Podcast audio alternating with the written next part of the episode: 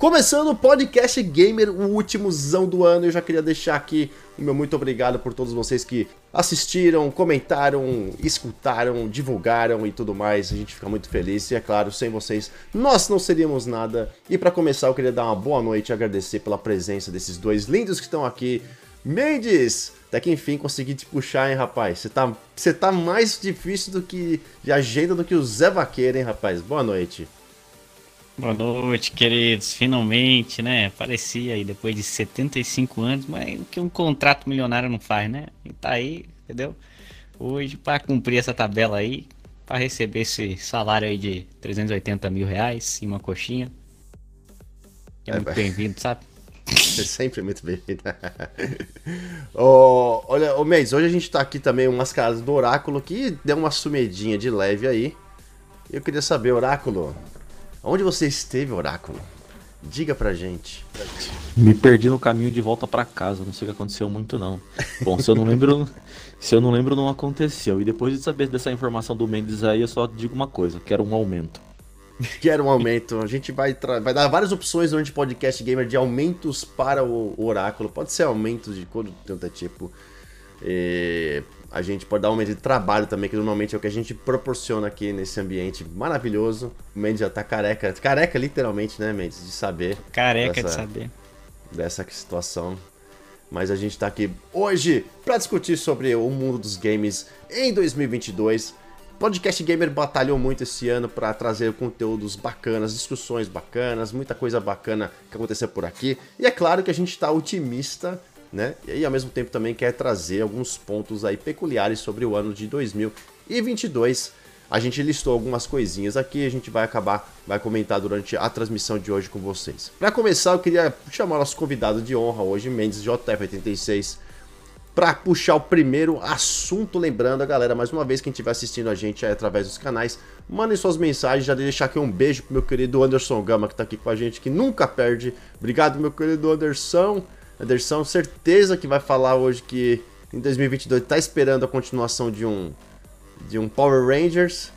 Power Rangers Oráculo 2. O Oráculo provavelmente está esperando a continuação do Anthem 2. E a gente Sim, vai claro. falar sobre isso muito já, muito já já. Mendes, vamos abrir esse podcast gamer.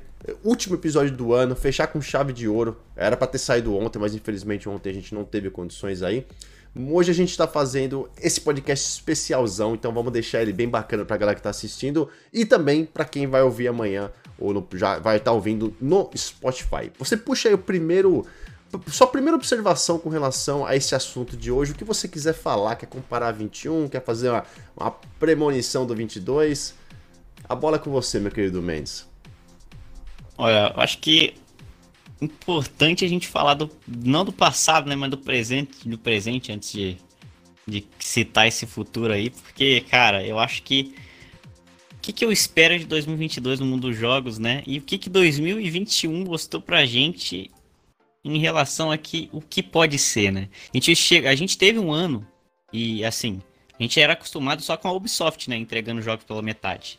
E aí a gente entrou no ano que todas as desenvolvedoras adotaram o modo Ubisoft de ser, e aí vamos lançar jogo pela metade e a gente vai atualizando conforme é, é, vai passando o tempo. E aí me faz pensar uma coisa: imagina se a gente chega numa geração de Xbox 360 onde os updates existiam, mas não tinha como você lançar um update da maneira que é hoje, por exemplo, de vamos mudar tudo, praticamente é fazer o jogo do zero. Imagina jogos sendo lançados assim e eu acho, cara, que 2022 talvez continue essa levada de jogos saindo aí pela metade, jogos saindo, chegando incompletos pra gente, né?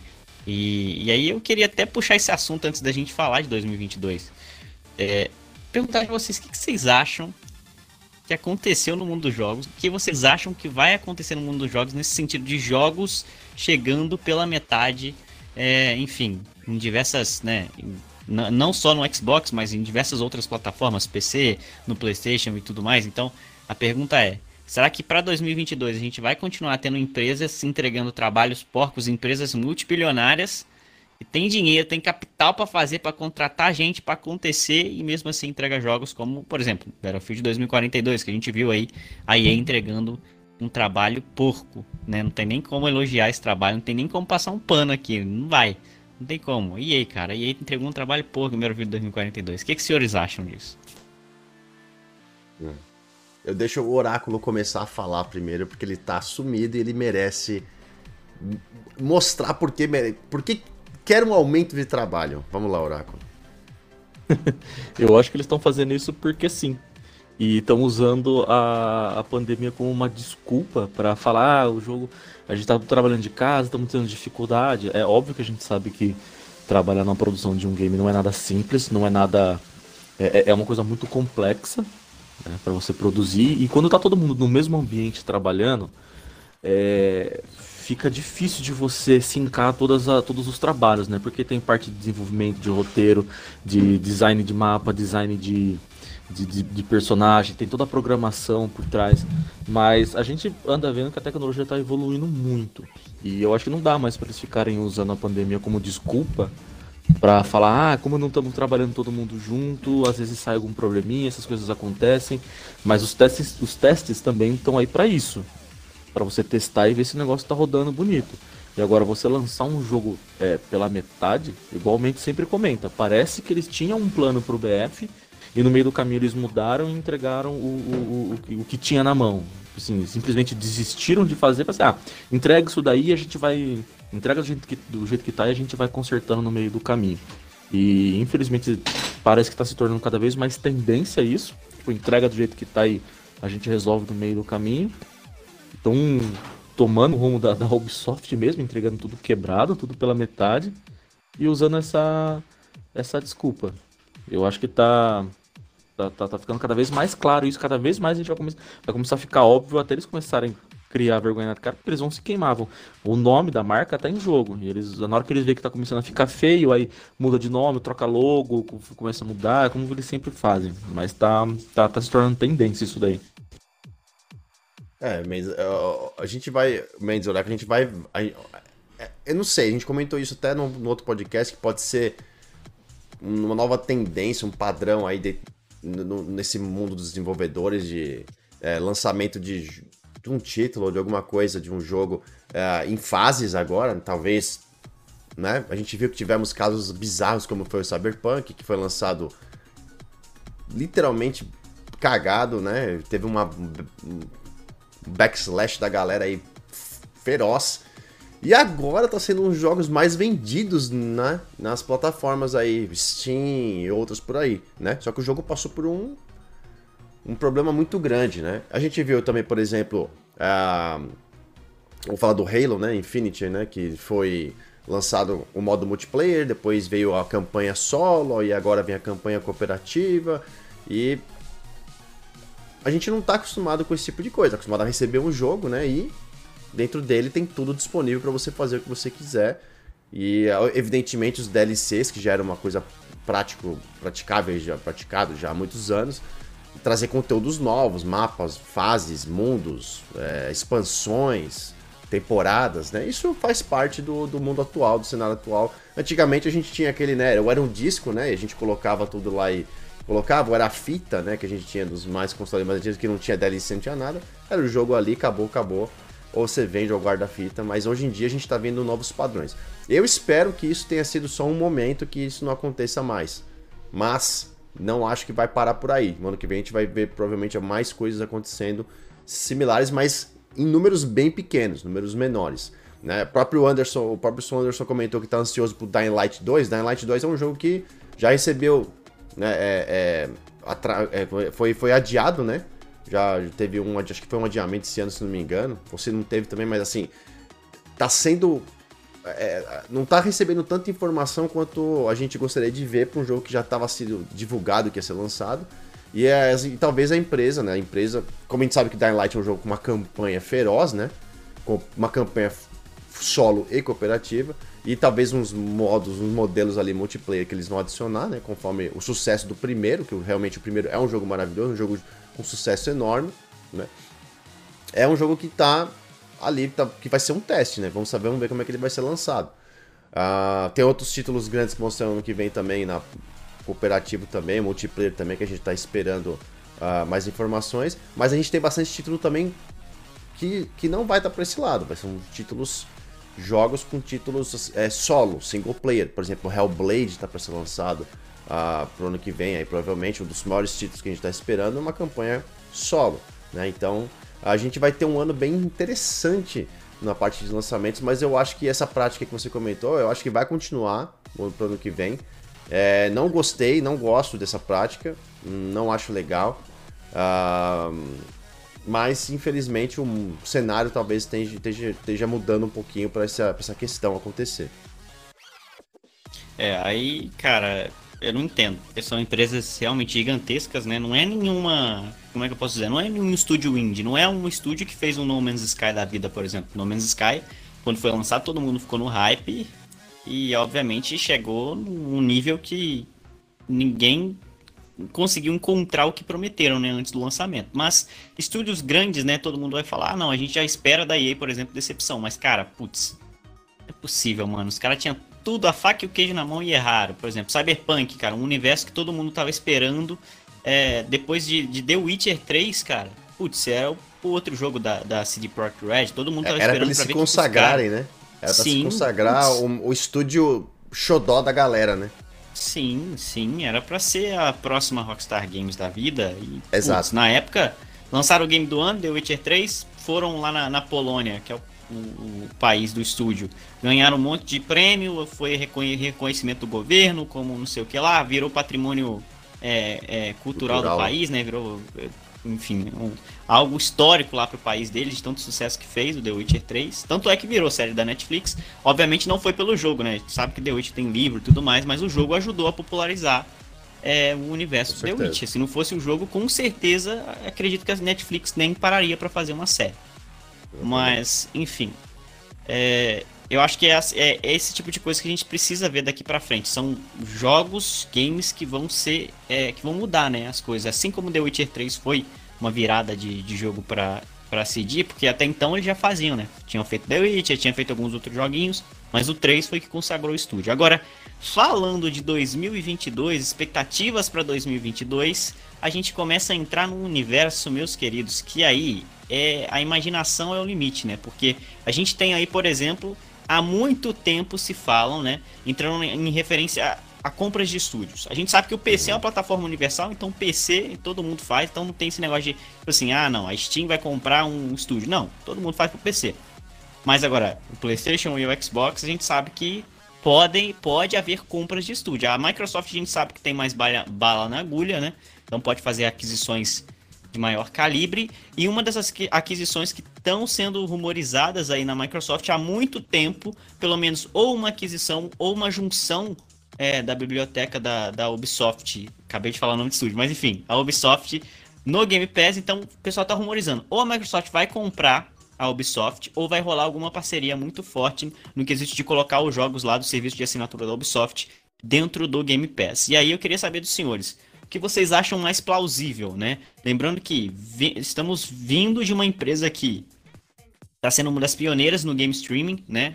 No serviço de qualidade e está possibilitando diversas inovações tecnológicas aí para o mercado, né? Diversas empresas usam a tecnologia da Microsoft. Comprou recentemente a Bethesda, né? Um estúdio que ninguém estava esperando que fosse comprado, Ninja Theory, né? Enfim, dentre vários outros estúdios que chegaram para agregar uh, na Microsoft, a pergunta é: será que a compra de uma Ubisoft pode acontecer? Ou será que eles vão acrescentar só os jogos no serviço? E se a compra da Ubisoft, tá? Aproveitando que vocês já vão dar opinião sobre a compra da Ubisoft.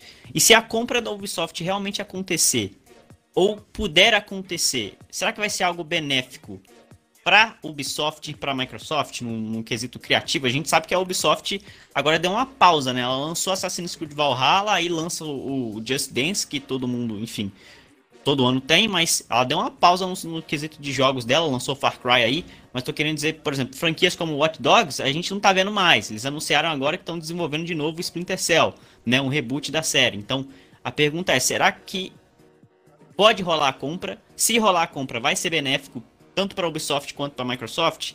E se não rolar a compra, será que chega os jogos no serviço do Game Pass? Complicada essa, hein? Complicada essa, viu, Mendes? É, antes do Oráculo dar, dar a opinião dele, você tava, tava vendo umas, umas informações com relação a isso. É, assim, eu, honestamente, eu não acho que isso vai acontecer. Eu não acho. Eu acho que a Microsoft está próxima de fechar a compra de algum outro estúdio, mas eu não acho que esses big, os cabeça de chave que a gente tem, Rockstar, Activision, né, a Ubisoft, a, Warner, esses, os que são, a EA, né, os que estão hoje aí nesse, nesse padrão, tipo, os, os que são os cabeças de, de, de, de todos os desenvolvimentos, de, dos, né, dos grandes títulos, os grandes estúdios, os, os big, big, big investimentos, eu não acho que. Eu, não, eu, minha opinião, não acho que a Microsoft vai comprar a Ubisoft. Essa é a minha opinião. Rolou rumor que iria entrar no EA, no, no, no Game Pass como EA Play tá. Isso eu, acho plausível. Talvez aconteça, eu acho muito mais fácil de acontecer do que a compra da Ubisoft. Minha opinião, a Microsoft está tá, tá mais próxima de adquirir algum outro estúdio intermediário que tenha algum chavão importante uh, nesse meio, nesse meio do, do, do mercado, porque eu, eu acredito que nesse momento a Microsoft já está recheada e municiada de muito estúdio grande, depois inclusive da compra da, da, da, da Bethesda, né? É, da com os seus estúdios, a Bethesda incluído ali. A gente sabe que tá na mão dos. Eles já tem, tem grandes estúdios que já eram deles, que já eram da, do Xbox Game Studios, que vão desenvolver grandes coisas por ali. Então, eu acho que comprar da Ubisoft muito complicado e muito complexo. Uh, não, não acredito que, que vai. Então, eu tava lendo algumas informações a respeito de algumas, alguns cenários aí que o pessoal tava comentando. E é, não, não, não. Tá meio. É, é meio truncado saber essa questão da, da Ubisoft. Mas eu acredito que em 2022 a gente vai ver um anúncio de alguma coisa de estúdios da Microsoft feito pela, pelo Phil Spencer ou por alguém da divisão chefe ali do, do Xbox Studios. Então, isso eu acredito que em 2022 a gente pode estar preparado para ver a Microsoft adquirindo alguns estúdios. Não vamos deixar também de falar do, lado do, do outro lado da rua também, né? Do lado da Sony também, que fez algumas. adquiriu alguns estúdios que praticamente só trabalhavam para eles, né? Nesse, nesse, finalzinho de ano aqui, para meio que. A gente falou isso também, inclusive, no, no podcast anterior. E a Sony, por outro lado, eu não vejo ela se movimentando com questão de estúdios. E eu vejo que a Sony desesperadamente precisa se organizar para dar mais volume né, a, ao a novos jogadores na sua plataforma, a novos modos de jogo também, opções para você jogar. Porque caso contrário, vai ser um ano bem complexo para a Sony. Até porque eles anunciaram uma porrada de título AAA dos exclusivos deles, né?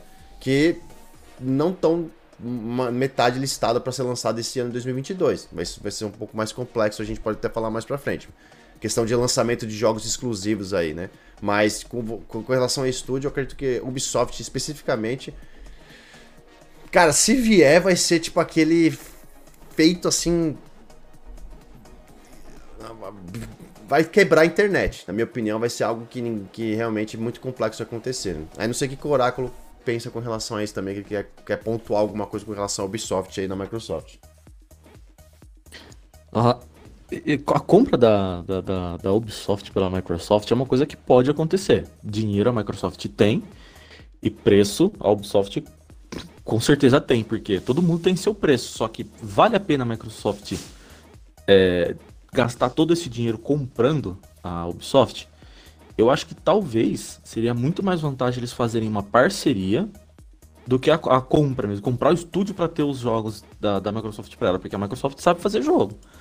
Tem aí os Assassin's Creed, Watch Dogs, tem a, toda a série Tom Clancy's Far Cry, Just Dance, enfim, eles têm aí é, um line-up que é maravilhoso, o, o, os jogos da, da Ubisoft. Tá vindo com então, o Splinter Cell novo, né?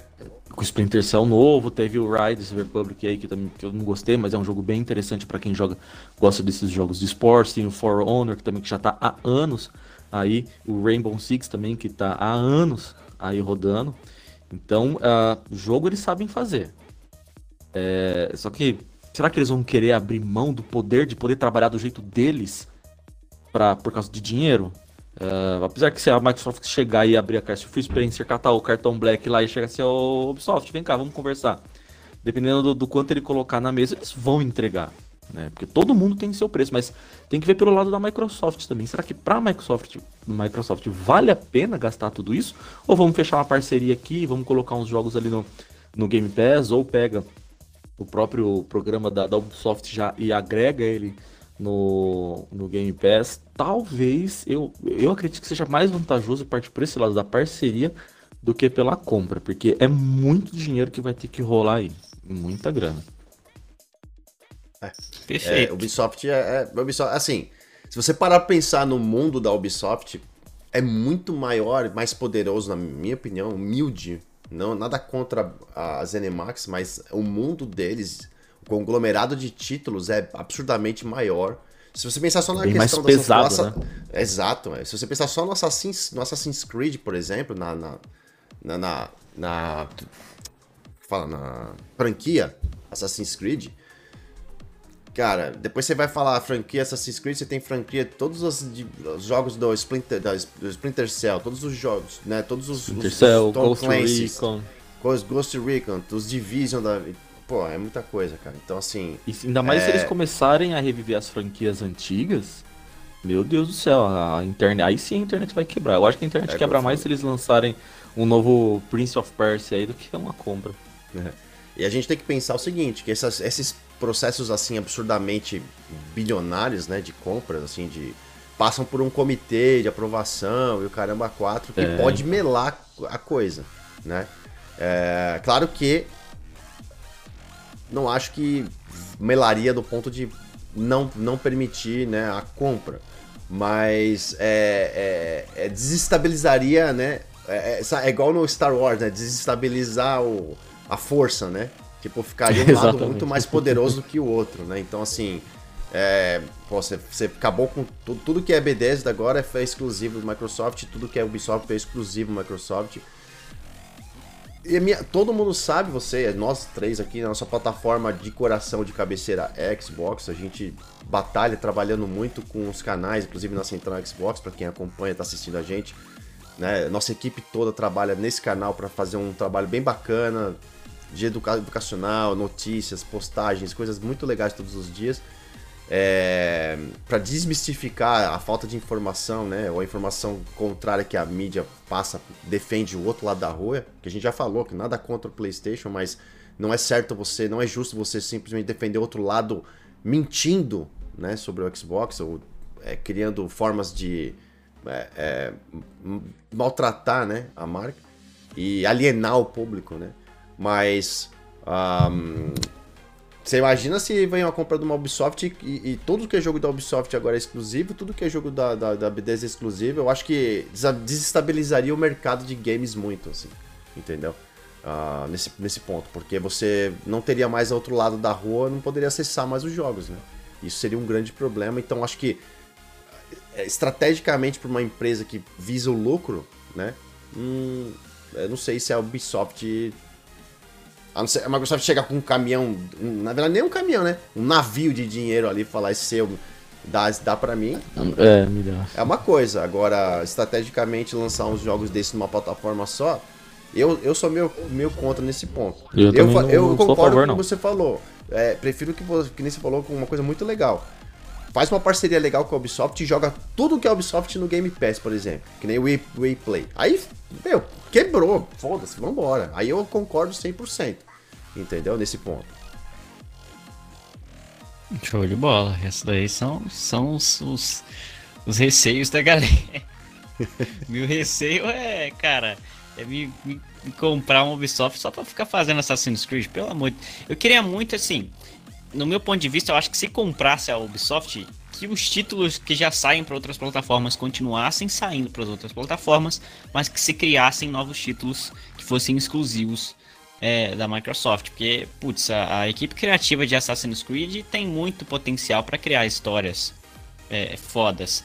A, a, equipe criativa de jogos como Far Cry tem muito potencial para criar histórias fodas. Então, a equipe criativa de Watch Dogs também. Então, enfim, Watch Dogs, inclusive, é a franquia, uma das franquias mais recentes da, da Ubi, né? E mostra isso, é uma franquia interessante. O primeiro não foi tão, tão, tão, tão bem aceito porque prometeu muito, né? Novamente aquele lance de jogos que prometem muito e não entregam. Prometeu é. muito e acabou não entregando muito do que prometeu. Mas mesmo assim foi um jogo, é um jogo bom. O segundo melhorou demais, né? Tudo que a gente teve aí dentro da franquia e tudo mais. Então, acho que, enfim, dá para se criar franquias novas e ter um meio termo entre, entre tudo isso. É, puxando o segundo assunto da noite, senhores, né? Depende também do dia ou da, da tarde, de, da madrugada, depende de, de, quando a galera vai estar tá escutando. É, a gente tem Hellblade 2. Hellblade 2 é um jogo que foi apresentado aí pra gente agora, uma gameplay oficial, né, no The Game Awards, e surpreendeu todo mundo pelo incrível nível de detalhes e é, fotorrealismo, né? E aí a minha dúvida, a minha questão para vocês, para jogar no ar aí, porque eu já, já levanto o negócio pegando fogo. É o seguinte, para quem jogou o primeiro Hellblade, né, o Hellblade aí, é, Senua Sacrifice, sabe que é um jogo que, apesar de ter combates, é um negócio muito como é que posso dizer, meio monótono. Você anda ali, caminha e tal, tem os combates e tudo mais, mas na maioria do tempo é você resolvendo puzzle e tudo mais. Os combates que tem ali não são aqueles combates, como é que eu posso dizer? Por se tratar de um jogo indie, né, na época, não é um combate que, tipo assim, tem alguma um grau elevadíssimo de dificuldade ou alguma mecânica muito avançada. É basicamente bater e na hora que o cara for te atacar, se defende. Não tem muito como errar isso, sabe? Não é igual, por exemplo, jogos como. Vou dar um exemplo aqui, nada a ver, tá? Mas enfim. Dark Souls, por exemplo, tem uma mecânica de combate muito mais complexa e muito mais avançada do que isso, né? Agora, não tem como. O, se colocar lado a lado, você percebe que o Hellblade, por exemplo, é um jogo ali meio arcade, né? Que não. Tipo, putz, cara. Tem todo aquele lance de, olha, se você morrer muitas vezes, é, aquele negócio que tá no seu braço vai chegar na sua cabeça e você se fudeu, vai ter que jogar o jogo tudo de novo, basicamente isso. Só que aí a pergunta é, senhores, legal, muito interessante, gráfico tá bonito demais. E se a Microsoft agora entrar na onda da Sony e lançar filmes? Porque e se for só aquela CI, você anda para frente lá, pega um negócio, joga na cara do cara e acabou. E aí, como é que vai ser, senhores? Aí os filmes vão ser legal, vai vai passar a ser legal o filme ou o filme vai ser uma coisa ruim. Agora quero saber de vocês, né? Já levantei a bola da queimada. Ó, antes da gente... a onça com vara... Antes da gente falar aqui, ó, eu queria mandar um abraço pro Mr. Lip que tá assistindo a gente, também pro Gil Porta e o Gotardo também estão assistindo salve, aqui. Salve garotos, obrigado pela participação. Todo mundo que tá assistindo aí, quer deixar seu salve, manda mensagem aí na sua rede social onde você está assistindo e quiser deixar sua opinião também sobre o que esperar de 2022 como o nosso querido Anderson Gama falou que está ansioso para Dying Light 2, manda aí sua mensagem que a gente vai lendo aqui. É, uh, vamos lá. Eu vou falar como que eu vejo esse, essa questão e vou e, e, tô, e longe de analisar o jogo, porque primeiro a gente só tá vendo, é, a gente viu um gameplay fudidaço, não é mais só uh, cinemática, é um gameplay fudidaço de Hellblade 2. É um jogo que está sendo desenvolvido por uma das, minha opinião, dos estúdios que está se destacando entre os Xbox Game Studios, é o que está mais destacando ao lado da Playground, né? Uh, a gente viu que eles têm aquele Project Mara, que é um bagulho da NASA que ninguém entendeu nada ainda, né? É, pode ser um, um, decepção, pode ser um negócio cabuloso, a gente não sabe ainda. Mas a Ninja Theory realmente, na minha opinião, lendo a história, lendo o que eles estão feito, o diário de bordo, né? Algumas coisas que eles estão passando por aí, me, me atiçou muito, aguçou muito é, ver o trabalho dos caras. O lance é o seguinte: vou tocar no assunto que você falou assim. Quando a Sony PlayStation faz jogos que são filmes, certo? Que todo mundo. Ah, bom, a Sony não precisa fazer nada, basta ela lançar algum título e falar que é exclusivo que estoura a mídia, cai, né? Todo mundo é, fala que é o melhor, é GOT. Não precisa nem. Como lançaram o God of War um, Ragnarok lá no, no, no ano passado, um logo, né? aparecendo um fade ali do logo do Ragnarok e a galera pulou pirueta para trás e tipo, era um logo aparecendo na tela. Mas todo mundo já sabe o que, que é um que, que é um jogo exclusivo, God of War, blá, blá, ou seja, tem o seu contexto por trás do exclusivaço deles lá. Se você pegar aquele, eu não sei se eu vou falar o nome do jogo corretamente, mas tem um jogo que é um bem filme que é mais filme que jogo, que eu acho que é, é um, o nome do é um título exclusivo da Sony que é um ano, 1800 e alguma coisa, mil 900 The alguma The coisa. Order, The Order, coisa. New, The Order, New Order, alguma coisa assim, isso. O jogo é muito mais filme do que coisa. E, pô, foi muito bem falado, claro, como sempre, né? A caixinha azul é sempre bem falada. Eu vi o jogo rodando, tive a, tive a experiência de colocar a mãozinha no negócio. E é bem, bem, bem um esquema de filme, meio que como se fosse um Rise Son of Rome ali, que você tem algumas mecânicas de combate, algumas coisas assim mais limitadas, mas Cara, você tá assistindo uma história. Então, para quem curte esse tipo de conteúdo, de ter um puta jogo com um visual bacana, uma história cinemática, um filme, e você, entre filmes, você tem a sua, sua hora de pegar o controle e botar a mão na massa, é no jogo. Eu só falo que é o seguinte: quando foi lançado do outro lado da rua na Sony, é maravilhoso. Se for feito do mesmo jeito lá da Microsoft, vai ter que ser maravilhoso também. Não pode ser ruim, nem péssimo, nem horrível. Pode ter, eu não gosto desse tipo de jogo, e outra pessoa falar, pô, eu, eu amei esse tipo de jogo. O resto não interessa. Entendeu? Não existe eu, ou você, Mendes, ou Oráculo, ou sei lá, falar, ah, é uma merda, jogo assim não presta. Não. Até joguinho do Game Pass indie de, de, de, de, de, de matar aranha, a gente se divertiu jogando. Né? Botar fogo nas aranhas lá. Né? Ou, ou tá aí o Among Us pra provar que eu não precisa ter uma produção cinematográfica para ser um sucesso divertido. Então, assim, na minha opinião, eu sempre vou levar. Eu coloco da seguinte forma: Hellblade, a gente não faz ideia de como é que vai ser a mecânica ainda, a gente não tem informação da parte de game, de jogabilidade, a gente não sabe da estrutura do jogo, quantas horas, qual o tamanho do jogo em tempo de jogável, nada. A gente só viu aí um, um, um, um belo trailer cinematográfico de gameplay que deixou todo mundo de boca aberta. Agora, se durante o jogo eu for, for lá e tiver que pegar uma pedra e jogar na cabeça do cara, que nem você comentou, e ver um filme, aquilo, e se aquilo entreter, se aquilo for divertido para mim, beleza. Se você não gosta daquilo, o que não vale é dois pesos, duas medidas. Tipo, um lado soltar um jogo, que é assim, é um filme, e todo mundo, oh, é um filme, meu Deus, que, que é... E o outro lado soltar um filme e falar, nossa, aí, tá vendo? Compre estúdios, 20 estúdios aí, ó, não sei o que, só joguinho filme. Então, não pode existir dois pesos, duas medidas. Tem que ser um peso só para os dois lados, entendeu? É filme? Beleza, é gostoso, é divertido? Tá, não, eu não gosto. Então tá bom, então pula pro próximo. Entendeu? A vantagem do lado do Xbox é que você pode falar assim: ah, não, Hellblade não é um jogo para mim, não. Então eu vou lá no catálogo do Game Pass e vou escolher um outro sem custo adicional. Diferente do outro lado da rua que você vai comprar 300 pau no jogo, coloca para jogar, não gosta, vai ter que pegar o jogo e vender. Entendeu? Mais barato, claro que já, já é usado, né? Porque você não tem a opção de jogar numa plataforma como o Game Pass. Esse, esse é meu ponto de vista com relação à questão do, do, do, do, do, Hellblade 2. Agora não dá pra. A gente nunca vai falar que o jogo tá maravilhoso, tá ruim, é sem, sem, ter colocar, sem colocar a mão nele. É por isso que nós soltamos nossas opiniões e análises de jogos depois que a gente joga uma quantidade enorme de tempo nele para falar, não, já. Agora, daqui para frente, eu já tenho condição de dar uma opinião baseada naquilo que eu tive de experiência na tela, olhando, jogando, apertando o botão, assistindo o filme, não interessa.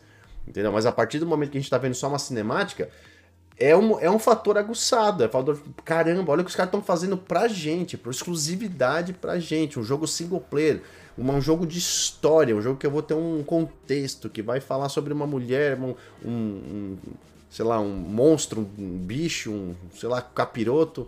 É, sabe, é, é, uma tribo. Então, assim, vai ter toda essa questão por trás. Espero que isso seja rico de um ponto de você falar, meu, é, é, é tipo assim, pô, a história conta dessa forma e você decora aquilo, você começa a se interessar pra, por, por aquilo. Então é isso que eu espero que, que, o jogo traga. Agora, se ele vai ser mais filme do que jogo, se vai ser mais jogo do que filme, isso pra mim não faz a menor diferença. Isso aí, Oráculo, o que você tem a dizer sobre isso? Eu vou usar o Quantum Break como exemplo. É, ele era um jogo que ele era bastante focado na narrativa. Inclusive, ele tinha uma série que rodava entre o jogo. Quando você passava de um, de um estágio para o outro, tinha lá umas escolhas que você fazia, e dependendo da escolha que você fazia, rolava uma, uma cinemática lá. Ah, eu não vejo problema com isso. Porque no, no o jogo ele tinha essa parte de, de escolhas, tinha ele muito diálogo, tem vários diálogos, tinha bastante focado, mas ele tinha bastante ação também. E a ação, o gameplay da ação do Quantum Break é maravilhoso. Sabe? Aquela coisa que você fica ali, você quer rejogar só para tentar fazer aquilo de novo, ou melhor, ou tentar melhorar a, a tua experiência ali na, no, na, naquela missão do, do, do jogo, enfim. É... Eu, eu não sou muito fã quando é só, sabe, Quick Time Event? Que você fica só, você vai lá, aperta um botão agora, seleciona, avança, ou só anda, anda, anda e vai escutando o diálogo, os diálogos e vai fazendo algumas é, algumas opções lá, ou como teve relato em alguns outros jogos aí, que o cara passou toda uma parte de um jogo que era coisa de 10, 15 minutos jogando com o pé. Porque era simplesmente você apertar o botão para fazer alguma ação assim, é, específica. Não tinha nada que demandasse habilidade, digamos assim. Quando eu tô jogando, eu gosto ali de, de controlar a ação. Sabe aquela sensação de você tá controlando a, as ações no jogo? Eu, eu, gosto de ter essa sensação. Para mim não tem problema ter é, é, foco no, na história, na narrativa, ter assim, sabe, cutscenes longas, desde que seja na mesma medida da, da, da, da gameplay, né? Da, da, de eu controlando a ação. Então, eu acho que tem que ser equilibrado, tem que ter os dois, também não pode ser só focado na ação e depois esquecer a, a narrativa, porque é um jogo que ele exige isso, né? A, história do jogo, assim, de todo esse. deles tratarem esse distúrbio, é, ainda mais o trabalho maravilhoso que eles fizeram com o áudio do jogo, que para quem jogou e jogou de, de headset tem a headset 3 né, tem aquela sensação dos sons, daquela, das vozes vindo de, de, de, de, direções diferentes. Então eles têm que trabalhar sim a história, mas tem que ter aquela parte da ação também, porque se fica muito só focado na história, para mim, já não, não é tão atrativo. Eu jogo, pode ser que eu jogue, não, não me atraia, e é como você falou. Próximo jogo, não gostei? Não vou, eu não vou catar meu celular e sair xingando muito no Twitter. Não, próximo jogo, porque o Game Pass tá aí para isso. Eu só vou selecionar um próximo jogo na lista lá aí e bola para frente. Mas pelo que eu vi da gameplay, eu acredito que ele, acredito que vai ser muito, vai ser muito bem equilibrado essa questão da do foco na narrativa, na história, nas cutscenes, porque o jogo tá maravilhoso, então eles têm que sim aproveitar isso, né, toda essa, essa arte gráfica que eles fizeram, todo uh, esse design gráfico que eles estão colocando no jogo, eles têm que aproveitar, fazer umas cinemáticas legais mas também dá o controle desse poder todo que o jogo tem na mão do player. Então eu quero poder catar o jogo e controlar ele. É, eu acho que um tempo quando quando o Hellblade foi lançado, ele foi ele era um exclusivo de PlayStation. Depois veio para Xbox, né? Foi para o PC, aí veio para Xbox, alguma coisa assim. Mas eu lembro que eu acho que faltam jogos assim, pelo menos assim. Óbvio, cada um tem seu gosto cada um vai ter seu estilo de gameplay. Mas eu lembro que quando eu vi uma gameplay do Hellblade, falei, caraca, cara. Na época eu tinha, obviamente, tinha Xbox, na época do Xbox One. E eu vi uma gameplay sobre né, o Hellblade, e eu falei, caraca, esse jogo me interessou. Da mesma maneira que eu vi uma gameplay sobre aquele jogo do PlayStation chamado Detroit Become Human, uhum. que é um sobre os androides e tem toda uma questão lá é, lógica e enfim, se você fazer certas decisões podem influenciar no final, eu curto jogos assim. Mas, por exemplo, aquele jogo lá, Detroit, é que Quick Time Event, praticamente. Você anda ali pelo cenário, mas são, é, é fala, é uma história. Basicamente uma história. Eu curto alguns jogos assim. Agora, pode ser que para o DJ não seja interessante, pode ser que para o Herman não seja interessante, pode ser que para você que está ouvindo não seja interessante. E aí entra aquela a questão que o DJ falou, olha, para mim pode não ser divertido, mas para alguém vai ser. Certamente para alguém vai ser. O que não é divertido para você, alguém vai ser. Tem gente que não acha graça nenhuma no Fortnite, mas enfim, é o maior Battle Royale do mercado. É o maior o jogo hoje. Eu acho que eu chuto até dizer que é o maior jogo de entretenimento do momento, né? O maior jogo do momento é o Fortnite. Não tem é. como. Pô, os caras levam show de, de arena grande, leva show de não sei quem, faz show dentro do jogo, faz uns mega eventos. Então, enfim, eu acho que é exatamente isso. Olha, pode não ser bom para mim, mas para alguém vai ser. Então, cara, joguem e se divirtam. Agora, senhores, já puxando Concordo. o próximo assunto, né? Uhum. Aqui a gente ah, tá igual a Microsoft. Coisa. Diga. Antes de você puxar o próximo assunto, eu, eu queria só. Eu esqueci de falar no começo da transmissão, mas como agora tá, a galera tá reunida aí, ó. No final da, da, da live, a gente vai colocar para vocês aí, como sempre, um código, tá? É, do, na verdade, dois códigos de jogos para vocês. Porém, um é, código sorteio vai ser lá no meu Twitch, então se você está assistindo é, é, é, na, no Facebook da Central, quiser participar, pula no meu Twitch lá pro finalzinho para você poder participar do sorteio. E o outro código eu vou soltar nos dois canais, no Facebook da Central e também no Twitch. Então todo mundo tem chance de concorrer, são dois aí, mas um deles vai ser exclusivo aí no Twitch do DJ. Os endereços estão aqui embaixo, ó. Todos eles twitch.tv barra TDJ tá. Então, dois joguinhos no final da transmissão, presente de final de ano aí pra galerinha ficar feliz. Pode puxar o próximo assunto? Você que, é o, você comanda hoje, man. Você que é o homem. Senhores, é, a Rockstar Games está sendo muito cobrada por, por, uma galera. E aí a gente vai. Eu vou puxar dois assuntos aqui sobre a Rockstar Games. Um é que vários leakers da comunidade de GTA, que é focado em GTA, e aí quando eu falo leakers, né? Enfim, ah, Mendes, qual a credibilidade esses caras têm? Bom, é só a galera que vazou praticamente tudo sobre o GTA V e a galera que soltou na internet o mapa do Red Dead Redemption dois anos antes dele ser anunciado para todo mundo. Então, ponto de credibilidade tá aí. Se vocês estiverem curiosos, pode jogar na internet mapa de Red Dead Redemption 2. É, vazado. Coloca assim que você vai achar uma matéria de algum site, provavelmente falando sobre quem vazou isso daí. Você vai ver que é um dos leakers em comum dessa informação que eu vou passar para vocês. É, o que, está acontecendo, galera? A Rockstar Games aparentemente está prestes, está prestes no sentido, tipo assim, pode ser a qualquer momento, né? A anunciar o Bully 2.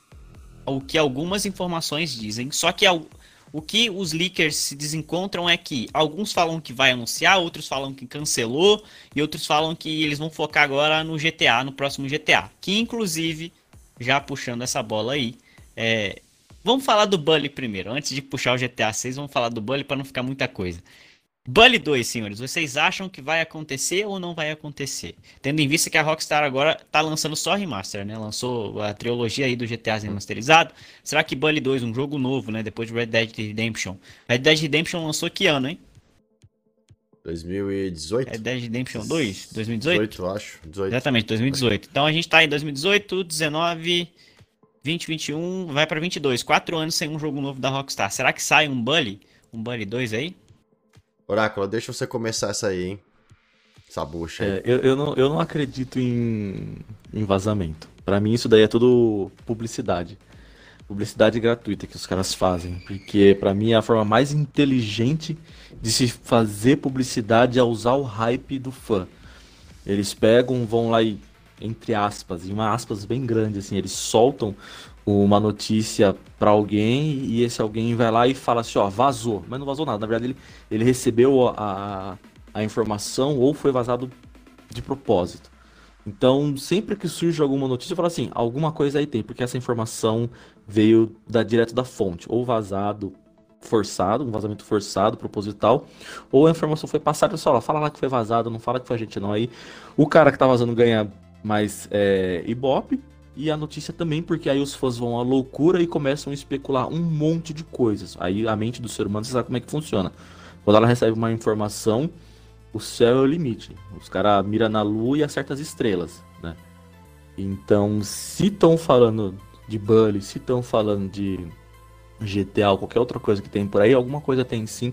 E eu acredito que para esse ano a Rockstar, ela farmou, ela farmou tanto em 2000, Desde 2013, na verdade. Ela vem farmando tanto em 2013. Foi 2013 que foi lançado o GTA, né? No, no 360. Acho que foi desde, 2000, desde 2013 eles estão farmando. 2013. Isso, isso. Eles estão farmando tanto dinheiro com o GTA que eles estão com o bolso cheio. Então agora eles vão começar a abrir a carteira. Vão vir, eu acredito que venha primeiro com, com o Buddy, mas com certeza também o GTA 6 já está em produção, ou talvez nem seja o GTA 6. Talvez, como está na moda, eles tirarem o número do jogo vai ser só GTA e alguma coisa. Então vão abandonar igual era o San Andreas, por exemplo. Vai ser GTA e, e, e algum nome. Mas o Bully eu acho que vem sim. É... DJ, o que, que, você acha? Você jogou o Bully? Você chegou a jogar o Bully, o primeiro Bully? DJ? Joguei bem pouco, cara. Não, não, não é o tipo de jogo que, que eu curto. Por mais que eu sei que é, é, é aquela pegada Rockstar, né? Aquela pegada meio que é, é, proibidão, né? Proibidão da, dos games, né? Então, assim. Mas eu não, não faz meu tipo de jogo. Não sei se o 2 eu passaria. Sei lá.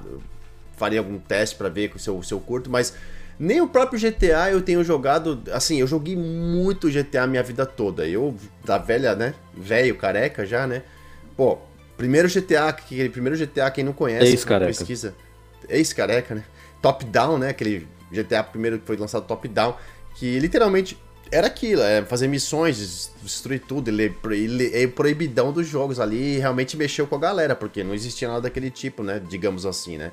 Matar, pegar a polícia, roubar carro, atropelar pessoa, soltar bomba, tiro, é, foi muito louco. Então eu joguei o 1, joguei o 2, joguei o 3 e fui, fui indo, né? Porque realmente eu nasci, assim, nasceu e na minha época que eu jogava a, a, muito do PC, eu tinha muito carinho pelo GTA, achei muito legal a proposta dele. Depois que veio do 4 ali, eu parei. Achei que era mais do mesmo e assim, cansei. Já tinha outras coisas que. para mim aconteceu isso, né? Eu não sei, cansei. E aí quando veio o 5, já fazia muito tempo depois, aí no 360 a gente tinha um grupo de amigos que jogava todo dia, então a gente jogou todo santo dia, horas e horas e horas, por meses. E não contente, aí lançou o Xbox One, lançou o GTA pra Xbox One, a gente comprou pro Xbox One, continuou jogando por mais um monte de tempo. E ali até meados de 2014, ali começo de 2015, depois, cara, eu abandonei, nunca mais na vida abri GTA. A gente até fez Você era o gato uma... sua época, você era o gato é, lá sua época. A gente já fez uma live um, um ano passado de GTA. Teve, teve live até. Né? Foi a última vez que eu Foi a primeira vez que eu abri o jogo em anos e foi a última vez que eu joguei também. Depois que. Não consigo mais. Eu, não, eu sei que o GTA é um mundo também maravilhoso aí de. Já, já expandiram pro GTA RP, que é uma coisa separada da Rockstar, separada da Rockstar, digamos assim, né? Ah, obrigado, Marcon. Só deixar aqui um abraço. Marcon deu um resub aqui. Obrigado, Marcon pela, pelo resub, já que deixar também um, um, um salve também pro Rai Campos, que tá aqui assistindo a gente. O, o Daniel Rodrigues está aqui também assistindo a gente. Então, obrigado aí vocês. Mas obrigado aí, marcou pelo salve. Rafael 4858 também na área, valeu pelo carinho. Papai ama vocês. Voltando ao GTA, então assim, eu cansei. Então, Bully 2 também não é um jogo que, que, eu, que eu me interessa. Não sei se nesse GTA 6 vai ser um jogo que eu, que eu me interesso, porque já, eu já tô num. Eu já sou a classe de risco. Entendeu? Tipo assim, coisa. tipo assim, eu, eu tenho eu vou fazer 40 anos de idade com um corpinho de 30. Vocês podem ver esse momento. Quem não tá vendo, né? Depois estiver assistindo, é, ouvindo no, no, no, Spotify, pode me procurar na internet, vocês vão ver. Mas assim, eu tenho, pô, numa, eu tô numa idade que eu busco um tipo de jogo diferente. diferente. Hoje eu busco um tipo de jogo que é, é a gente sabe que entre nós aqui, né? É, nem tanto com mentes, mas eu, Oráculo, alguns amigos, a gente fazendo muita coisa cooperativa, jogos de ação ou de aventura cooperativa.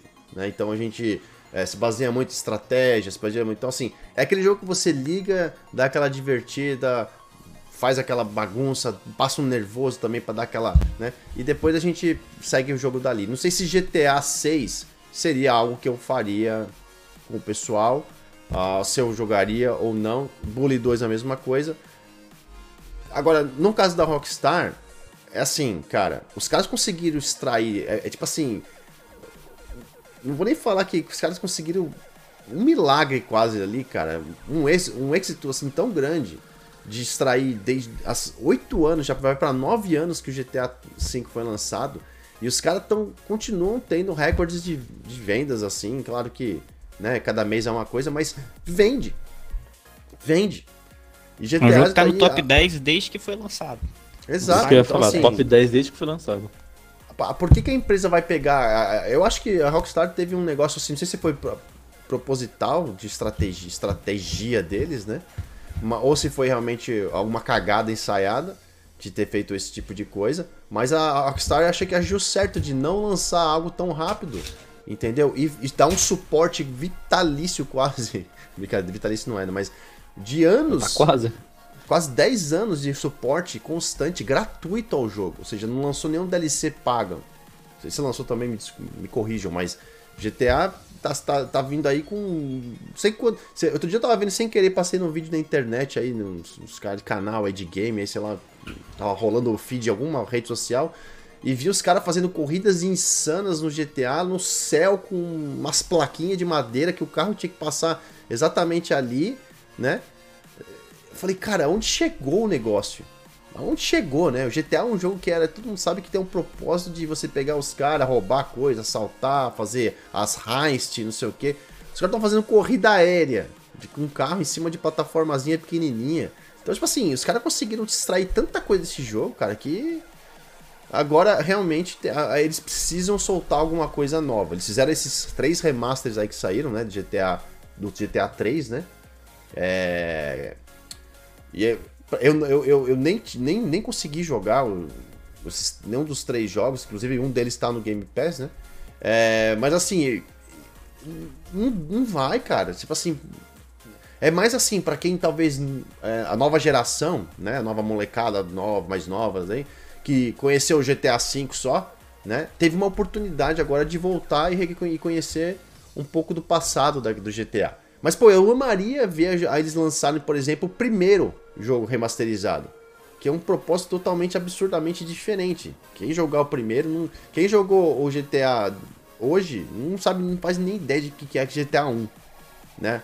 É, então, assim, realmente seria muito interessante. Mas, assim, como eu falei, eu, eu, hoje o Mendes comentou isso dia comigo e realmente o Mendes tem um ponto de vista. E é legal porque a gente tem aqui diferentes idades, né? Eu tô com ali 40, o Mendes tá nos 20 e poucos, o Oráculo tá nos, nos 30. Então a gente tá aqui com três visões de, de, de gerações diferentes. O Mendes comentou um negócio comigo outro dia e falou assim: Meu, quem manda hoje em dia no, no, nas, na indústria, quem manda, quem determina o que vai acontecer, é essa nova geração. A nova geração tá aí na faixa dos entre os vamos colocar dos 12 aos 20, sei lá, nessa, nessa faixa, que só que tá, tá vidrada no que tá nesse, no, no, no, que tá acontecendo hoje em dia. Né? Então, assim, será que se a, a, a, a Rockstar fizesse um, re, um remake, um re, sei lá, do, do, primeiro GTA, daria certo? Uma coisa que não tem nada a ver com o que o pessoal tá acostumado. Então, assim, eu acho que eles estão a Rockstar tá, ficou muito focada em, em, em, naquele time que se ganha não se mexe, né? Eles fizeram dois Rummy Runs seguidos, né? Foi o primeiro GTA o 5, depois com o Red Dead 2, né? Que são jogos ultramente vendidos. Fizeram os mods, né? os, os, os mods não, os, as, as, atualizações, expansões sem custo adicional. E agora o mercado tá pedindo para elas porque eles querem ver algo novo, porque querem ver o que, que, a, que a Rockstar pode oferecer de novo para essa galera. Porque tá chegando num ponto que eu tô jogando a mesma coisa por anos e preciso de algo novo, precisa, precisa se reinventar. Isso é natural, com todas as pessoas, que não importa a idade, em algum momento vão buscar algo novo, entendeu? Caso aquilo que você tenha na mão não, não esteja mais proporcionando algo que te, né, a diversão, entretenimento, curiosidade, né? Os seus amigos começam a ir pro lado, tem muito disso, né? Amigos começam a te ah, não, parei de jogar isso, agora eu vou jogar isso, e você acaba ficando sozinho, você tem que né, seguir aquele, aquele fluxo, porque senão você vai ficar sozinho. Então, minha opinião, assim, tenho, tenho assim, uma boa, uma boa a convicção que, é, que a Rockstar vai lançar alguma coisa esse ano, ou pelo menos anunciar alguma coisa grande esse ano para um lançamento talvez em 2023. Mas esse ano 2022 eles devem fazer alguma coisa assim, porque chegou a hora da Rockstar é, parar de, de, de, de espremer esse limão aí que já deu. Falando em GTA 6, o que saiu na internet, né? Enfim, tem um, um rapaz que trabalha o que tem que se rumorizado é que vai ser vai, a cidade fictícia vai ser Vice City, que é baseada em Miami. Então, tem um rapaz que trabalha em uma corretora é, na Flórida. É, é, inclusive, esse rapaz é amigo do DJ, mentira. Mas tem um rapaz que trabalha por aí. É, que ele falou que a Rockstar tem alugado casas na, na, região de Boca Raton, é assim que pronuncia, DJ? Boca Raton. Boca Raton, aqui, aqui, inclusive aqui, ó, do lado aqui. E Fort Lauderdale. Fort Lauderdale, exatamente. Eles estão alugando algumas casas nesses lugares para fazer aquele escaneamento 3D para poder montar casas. É, provavelmente, né? Acredito que seja, que seja isso, para montar as casas dentro do jogo. Então, é o jogo que vai ser baseado, né, numa parte da Flórida, na cidade da Flórida. Então, nada mais justo do que escanear casas daí para poder fazer uma ambientação mais precisa. Então, o que se espera é que tenhamos um anúncio ou no ano que vem, né? E aí vai depender de se a Rockstar vai lançar o Bully ou não. Se lançarem um Bully, meu querido, esquece GTA. Provavelmente vai demorar ah, é. muito tempo pra gente poder ver o GTA realmente. Agora, se não anunciarem um Bully, provavelmente vai vir um GTA e é o que todo mundo tá esperando. E eles sabem que todo mundo tá esperando um GTA novo. E acredito eu que, obviamente, também é por conta do dinheiro que eles adiaram, né? O lançamento do jogo. Mas acredito eu também que é porque eles estão vendo o que tá acontecendo na indústria jogos super aguardados como Cyberpunk, por exemplo, né? Não vou nem dizer tanto Battlefield, porque o Cyberpunk foi muito, é muito maior, né? Porque, putz, foi um puta de um jogo que todo mundo tava esperando. Então, eles sabem que aconteceu com Cyberpunk talvez não querem repetir isso com a menina dos olhos deles, né? Enfim, o GTA, não pode Já dar uma sim. cagada no GTA. Sacou? Imagina lançar um GTA cagado, como é que ia ser? Não. Então, enfim, eles devem provavelmente estar tá pensando, né? Pensando sobre isso daí. Mas, é eu acho que da Rockstar, basicamente é isso que a gente tem aqui. Agora a gente já vai puxar outros assuntos o, aqui. O, o, Oráculo falou alguma coisa no, da Rockstar? No, chegou a falei, falei do, do Bunny, falei assim, não, só queria complementar o que o, o, o Mendes falou. Se a Rockstar lançasse um, um, GTA quebrado, você ia ver o apocalipse acontecer rapidinho. Nossa, Nossa. cara. É, as ações da Rockstar Exato. ia. Nossa, Take-Two ia se afundar na lama. Porque, cara, é, é, querendo ou não, o Fortnite hoje é o maior jogo de entretenimento do momento. Mas quando lança um GTA, meu querido, não tem como. é GTA, cara. Se, se, GTA, se a Rockstar GTA, chegar GTA. aqui hoje, se a Rockstar chegar aqui hoje e falar, tô liberando a pré-venda do outro, do novo GTA lá no meu site. Não vai mostrar imagem nem nada, só GTA, vai estar tá escrito só GTA. Vai vender a rodo, cara. Vai vender, eles não precisam nem mostrar imagem. Se, se a Rockstar realmente. Assim, é óbvio que a gente tá dando um exemplo. Aqui tá dando só, só, só, opiniões, né? E aqui é dono da verdade, ninguém aqui também é, trabalha na Rockstar ou é acionista lá, nem nada. Mas eu.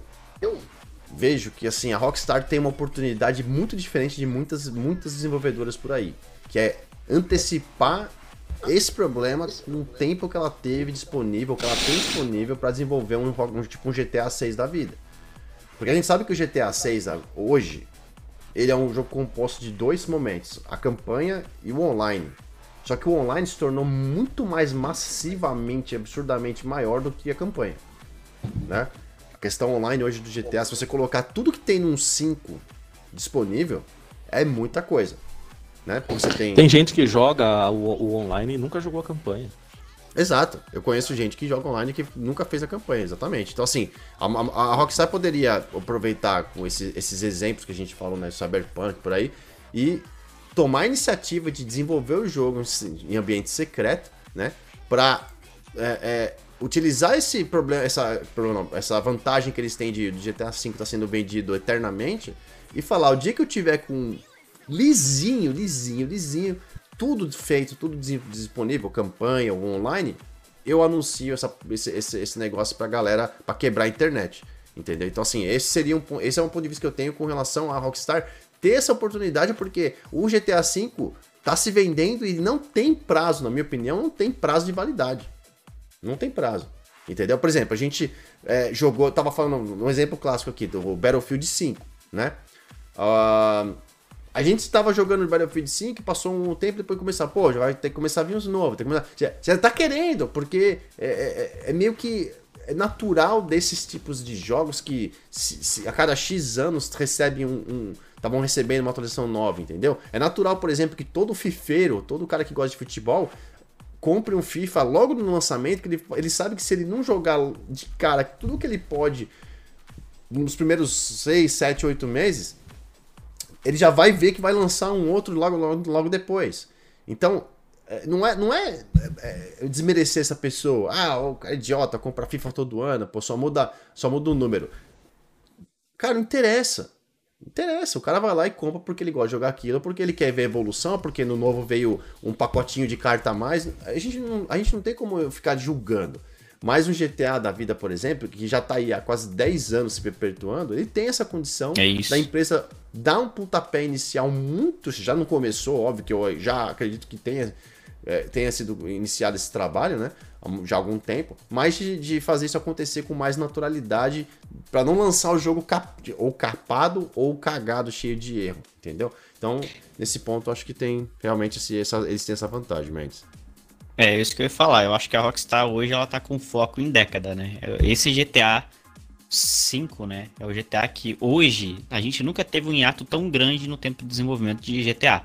Né? O máximo aí era 6 anos, 5 anos. Se eu não me engano, do isso. Se eu não me engano, não. do 4 pro 5 foram 7 anos. É, foram, então, a gente não teve mais. um hiato desse tamanho. Quase 10 anos já. Quase 10 anos já. Sem, ano que vem vai fazer 9 anos sem, sem GTA novo. Então, e eu, talvez eles, o plano deles seja, olha, quando completar 10 anos a gente lança outro jogo e vai ser um jogo para perpetuar durante 10 anos e aí daqui 10 anos a gente lança outro jogo. Bom, talvez seja assim, né? A gente não tem como novamente, né? A gente tá, não é dono da verdade, a gente só tá especulando aqui, não tem como saber o que se passa na cabeça dos acionistas, mas acredito eu que investidor da Rockstar deve todo dia chegar lá para Take-Two e falar, lança um novo todo dia. Que putz, se não, fizesse esse dinheiro É, o investi é, com certeza, investidor da Rockstar, claro que o cara que investe hoje, no, né, o cara que investiu há, há vários anos atrás tá dando risada, porque né, a empresa só tem realmente é, é, evoluído na questão do seu valor, né? Mas se a Rockstar hoje fizesse o lançamento, colocasse, né, tipo, ó, um trailer, um teaser, entendeu? Isso daria um boost já na questão também dessas, dessas ações também. Mas é óbvio que a empresa já é tão capitalizada que é o que eu falei.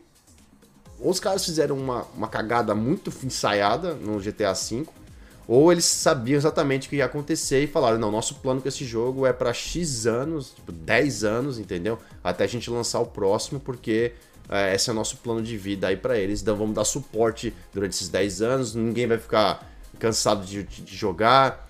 É, entendeu? Então, assim, e ainda que saiu esse RP aí agora que tem nada a ver com a. Né, nem, nem foi da Rockstar que isso saiu, eles só usam né, a, a base, né, o jogo né, em si. E isso fomentou muito mais ainda a vida do jogo agora, né? Que tá. Eu não duvido muito a Rockstar ela pegar e tomar para ela esse RP ou fazer uma parceria então. com a então. galera que desenvolveu ele e agregar oh. isso no, no serviço dela. Não duvido muito isso Rolou há um tempo atrás, né? Eu não sei que pé tá isso. Acho que o Gabs vai saber dizer melhor, né? Mas há um tempo atrás a Rockstar é, falou o seguinte: olha, vocês não têm a nossa autorização para utilizar é, nada nosso no sentido tipo assim, não, não o jogo, tá? Eu tô querendo dizer, vocês não tinham essa autorização de criar esse modo aí. Só que ela sabe do sucesso. E falou o seguinte, olha, tira tudo que faz referência a Rockstar do seu site. Não pode ter Rockstar no site dos caras, não pode ter o nome Rockstar dentro do site, não pode ter nome Rockstar. Assim, servidores são uma coisa, né, galera? Então, a gente tá falando do, do, do 5M, que é o, o modo RP do GTA. O 5M é uma plataforma onde você pode hospedar o seu servidor. O que o cara coloca dentro do servidor dele é uma coisa, não tem nada a ver com esse processo aqui. O processo é em cima do, dos caras que criaram a plataforma e o aplicativo para que esses servidores possam ser acessados e, enfim, tem essa possibilidade de, de se logar. Rockstar mandou tirar todo, tudo que tiver relacionado a ela, nome, Take-Two, não quer nada no site dos caras. Ou, se não, obviamente, ameaçaram lá, né? Tipo assim, ó, ou a gente vai processar vocês e aí o bagulho vai ficar mais sério, né? Porque a Rockstar eles não costumam brincar em serviço. Mas não, para não nos alongar muito nesse assunto, já vou puxando dois assuntos aqui. O Rafael 4858 tá aí na Twitch. Ele perguntou o seguinte, ó, ele falou: "Salve. Não sei se tem a ver com o assunto aqui e a gente vai entrar nesse assunto agora. Mas será que ano que vem vai ter um novo Forza Motorsport? E aí eu já puxo Forza Motorsport, Starfield e a situação da Bethesda. Forza Motorsport a gente sabe que vai ter, provavelmente sai ano que vem realmente né? E Starfield a gente tem certeza que sai ano que vem. Então, vamos por partes, né? Forza Motorsport, DJ, que é. Vou puxar o DJ primeiro, que ele é amante do automobilismo, ele é o cara, acho que tá aí tá, melhor que eu e o Oráculo para falar. Olha lá, olha lá, você tá. É, o negócio é o seguinte, ó. Eu até tava conversando sobre Forza. Assim, é, Rafael, é, o, o, o, aliás, o Daniel antes, aliás, né, Daniel Rodrigues antes falou sobre Gear 6 e muito, muito cedo para qualquer Gears nesse momento. Ô, Daniel, a gente acredita que nem sabe como que eles vão continuar essa franquia. Não tô dizendo só, que ela morreu. Um, só um adendo de já saiu aí, tá? Informações que a The Coalition que faz o Gears está trabalhando numa IP nova. Exato. Então provavelmente a gente vai demorar para ver Gears de novo. Muito bom, Mendes. Então, assim, é, não sei se o, se, se o nosso querido Daniel Rodrigues está assistindo a gente ainda, mas Gear 6 sem previsão e, assim, ainda vai ter o, o 5, tem muito chão para queimar e, tem o Tactics também que foi lançado aí como um outro, né, um, um jogo separado, é com uma história aí separada, mas paralela, né, separado paralela, e a gente sabe que a Coalition, Coalition não vai fazer nada por enquanto. Com relação a Forza Motorsport, vamos lá, uma franquia que eu sempre fui mega apaixonado. É, joguei desde o primeiro. Uh, gosto muito do trabalho da Turn, da Turn 10. Mas tinha perdido um pouco da, da, da esperança, digamos assim. Eu deveria falar a palavra esperança, porque esperança é um negócio muito vago, mas é, me, frustrou, me frustrou um pouco o Forza 7. Apesar de ser um jogo lindo e maravilhoso, com os gráficos incríveis quando, gente, quando eles foram lançados, né? O jogo foi lançado, então Uh, tinha uma proposta muito, muito legal de trazer um ambiente um pouco mais uh, uh, simulação automobilismo, que é uma coisa que eu sou apaixonado, né? Mas depois de jogar por algum tempo, assim, é, fica nítido para quem gosta muito de automobilismo, gosta muito de jogar, né?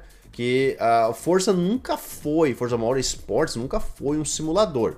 Ele é um, um, famoso em cima do muro, né? Ele não sabe para que lado que vai, pro lado arcade ou da simulação. É óbvio que o jogo permite você te dar muito mais é, é, é, de todos os jogos de corrida que tem né, é, por aí no, nos consoles, né? Uh, é o que te, é, te, é, fica no final da lista. Se você for colocar ele contra, por exemplo, Assetto Corsa, Project Cars, e aí que são para console, né? Hoje em dia que são simuladores mesmo, né? Então, assim, o, o Forza ele quer chegar lá, mas ele não te dá condições de chegar lá. Ele não te dá a, a, a, as variáveis necessárias para chegar lá. E a comunidade que, que gosta muito do Forza, né? Não de uma forma negativa, mas porque ama a franquia e gosta do que eles estão vendo, né? É, no geral. Uh, cobrou muito da Turn 10 quando saiu o 7 né? E eu acompanhei muito de perto, faço parte de um, de um grupo aí né, de pessoas que gostam, né? E sempre comentam a respeito disso. E a gente finalmente, né? Uh, depois de ter recebido esses primeiros trailers, né? In game, né? Que a gente viu aí que foi só até na E3, né? O ano, o ano passado, se não me engano, foi o primeiro trailer, ou esse ano, não lembro exatamente a data.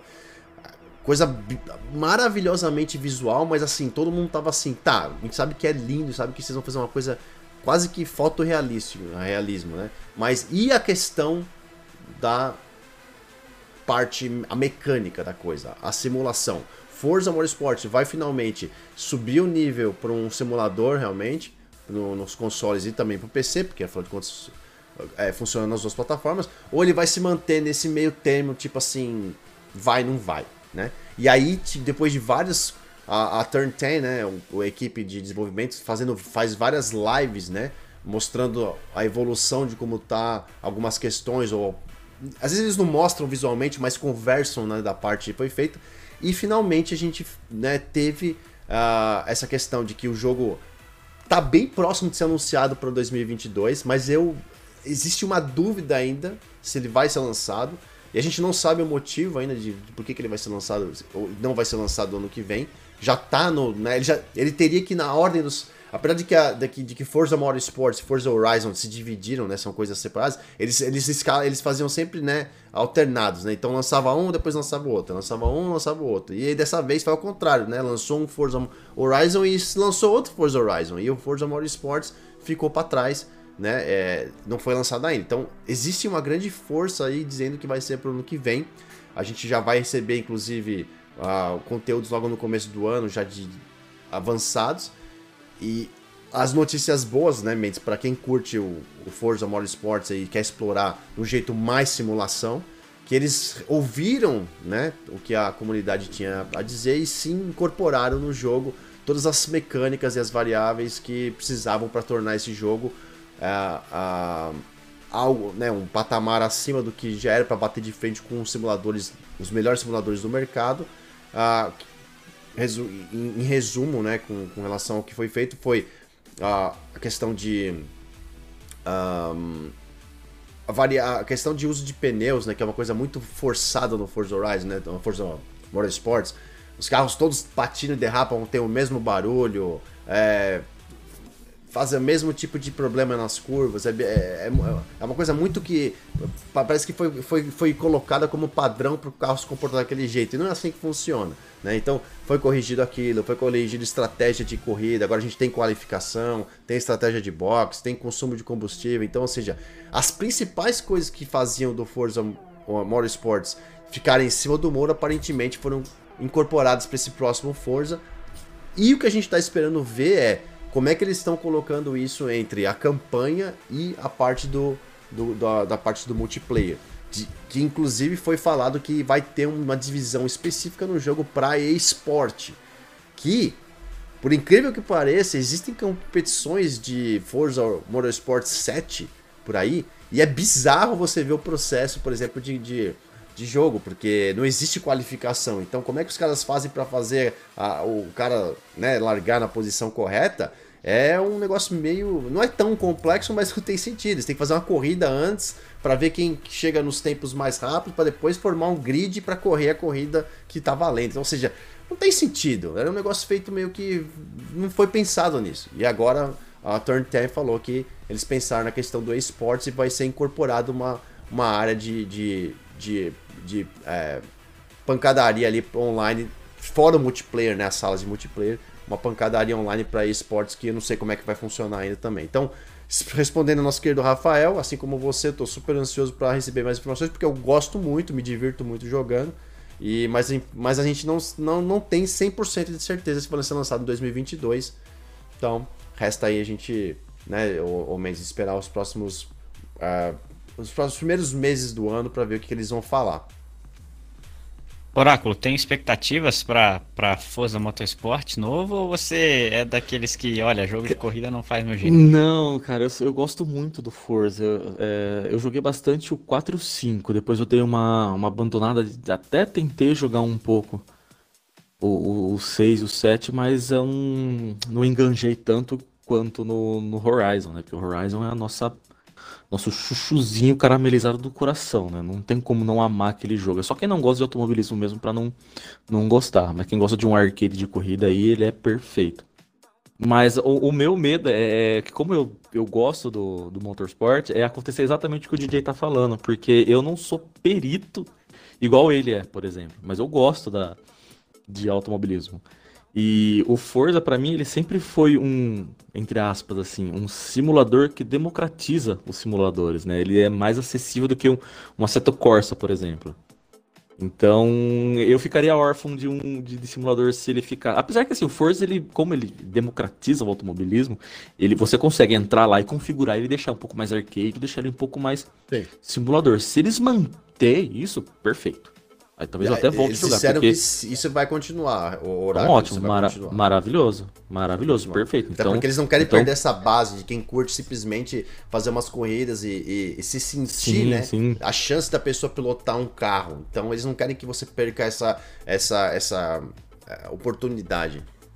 É porque, ah, para quem gosta de, de, games igual a gente, assim, que, que beira o hardcore ali, é, eu, como não sou, não sou bom no automobilismo, o que, que eu fazia nos Forzas? Eu jogava o nível lá embaixo e gradativamente eu ia aumentando a dificuldade, tirando a linha de traçado, tirando aquelas, aqueles auxílios, colocando dano, essas coisas, para eu ir assim, ter aquele desafio de eu estar tá pilotando os carros. Então o meu medo era de, de ele ficar 100% simulador igual a Aceto e eu depois não conseguir jogar mais. Mas como agora sabendo que vai manter, então perfeito para mim.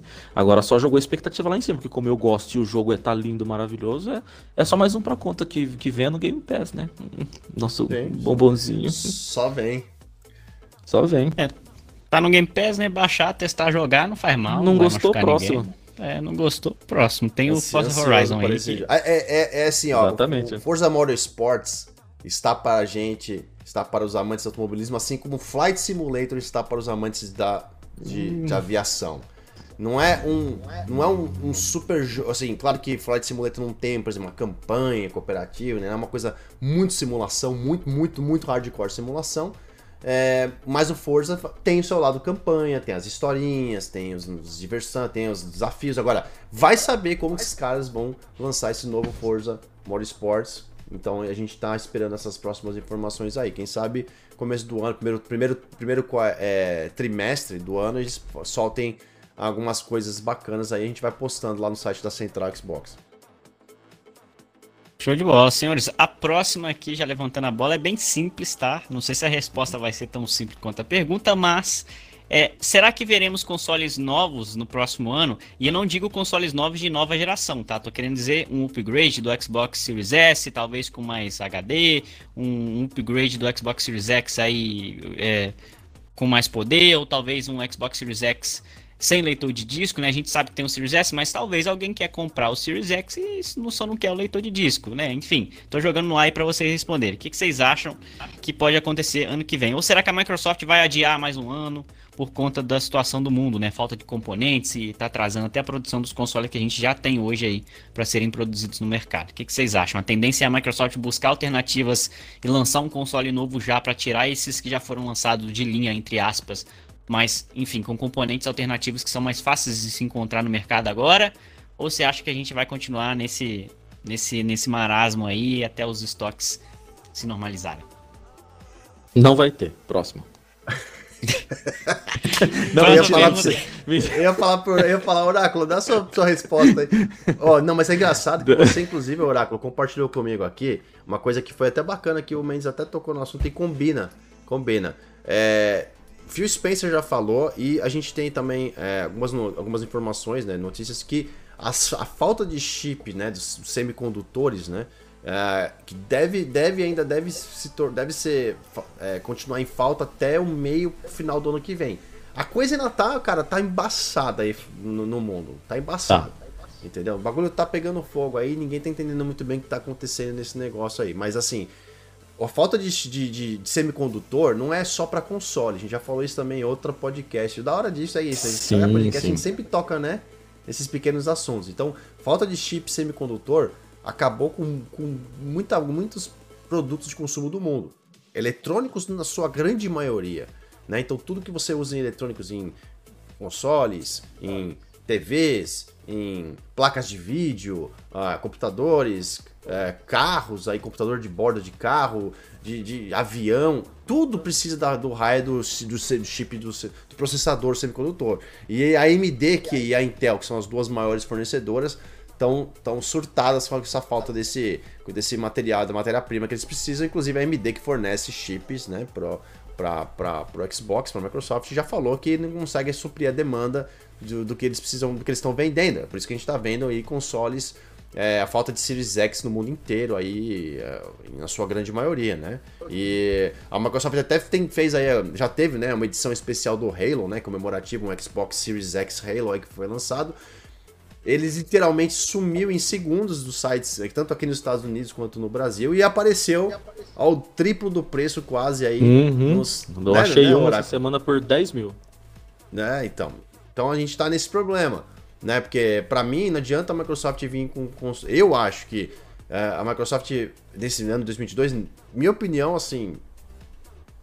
Se, se, eles fizerem, eu vou ficar com a boca, de boca aberta, mas não vejo sentido na Microsoft vir com consoles, é, um, uma linha de upgrade, por exemplo, o Xbox Series X Turbo, entendeu? Tipo, é, Plus.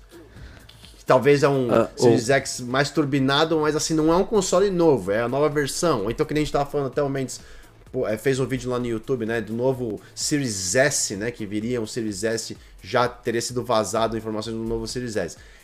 Pode ser feito, mas eu não acho que deveria ser feito pro ano que vem. Porque você não tá conseguindo suprir, ninguém tá querendo comprar a linha Series, já que, que foi lançada há mais de um ano. E já vai colocar um console, um upgrade no mercado, sendo que você não consegue nem suprir o anterior. Então, assim, para mim, não seria sentido. Mas, de novo, é um corporativo, é uma empresa que visa lucro. Se estrategicamente para ela vai tava, é interessante ela lançar um console novo e botar no mercado e vender todo, queimar todos os lotes que estão disponíveis ali e fazer uma fortuna em dinheiro, quem somos nós, né? É, mas o, o Mendes ele levantou uma questão aí que meio que me fez é, começar a olhar agora de uma forma diferente. Uh, se eles fossem, por exemplo, otimizar o que já tem para simplificar a produção, não fazendo um downgrade, se eles pegassem, por exemplo, o Series S, desse uma otimizada na arquitetura que fosse consumir menos é, matéria-prima na, na, na, composi na composição dele, talvez viesse um console menor, um Slim do Slim, digamos assim, né? Porque o, o Series S ele já é pequenininho. Então, talvez se eles otimizassem, ele desse uma melhorada no console e fosse consumir menos é, material, menos, menos matéria-prima e conseguisse produzir mais, talvez nessa forma viesse um console novo. Mas pode ser que seja melhor manter do jeito que está ou queimar esforços para produzir é, e, e, lançar um novo. Agora, na questão do Series X, é, um, um Slim dele ou uma versão sem o, o leitor de disco, eu já acho muito difícil isso acontecer. Porque talvez, talvez uma versão Slim dele, uma versão menor, otimizada para consumir menos matéria-prima também. Mas o sem o leitor eu acho muito difícil, porque esse ele é um console premium. E ele é um console que é, é para aquele cara que ele tem a central de entretenimento dele lá. É para aquele cara que gosta de assistir filme Blu-ray, então ele vai lá e pega e coloca o, o, disco lá no console e assiste o filme dele lá também. É, eu mesmo levei meu, meu Xbox Fat para casa, mandei para casa do, do meu cunhado e todos os meus jogos de, em mídia física foi com ele, porque o Series S não vai rodar. Então mandei tudo para ele lá. Quando eu pegar o, quando eu conseguir pegar o, o X, eu vou lá e pego os jogos de volta, porque tem alguns jogos que que é mídia física que eu gosto muito e, e tá vai estar tá com ele. Então, dificilmente eu acho que vai sair um Series X sem leitor de disco. Isso daí a galera pode acho que tirar o cavalinho da chuva já e na questão de um console novo, só se for nessa ah, nesse cenário, né, de, de um console otimizado para consumir menos matéria-prima para conseguir dar uma alavancada na produção. Caso contrário, muito difícil. Aproveitando a, a, a alavancada desses, desses consoles aí, a, a gente já entra no assunto de streaming, né? Afinal, o streaming virou ou não virou? E se não virou, vai virar agora em 2022? Para vocês, como é que foi o streaming, hum. Vocês estão jogando via streaming? Vocês estão testando? Tô... Vocês estão indo pro trabalho, pilotando a moto, jogando Overcooked, enquanto está pilotando. o que, que, está acontecendo? Conta para mim aí, fala para Cara, para mim, para mim eu vou eu vou dar o que nem eu, na última live eu falei que o destaque para mim desse ano foi o, o Cloud, o Cloud Game. E eu não tava dando nada, não tava esperando nada. Para mim, eu nem notícia que saiu, o pessoal começava a falar, para mim eu dava de ombro. Mas foi uma gigante, enorme, enorme surpresa para mim esse ano. O troféu, como eu falei na última, no último podcast, o troféu chuchuzinho caramelizado foi pro xCloud. Meu Deus do céu, cara, me surpreendeu muito positivamente.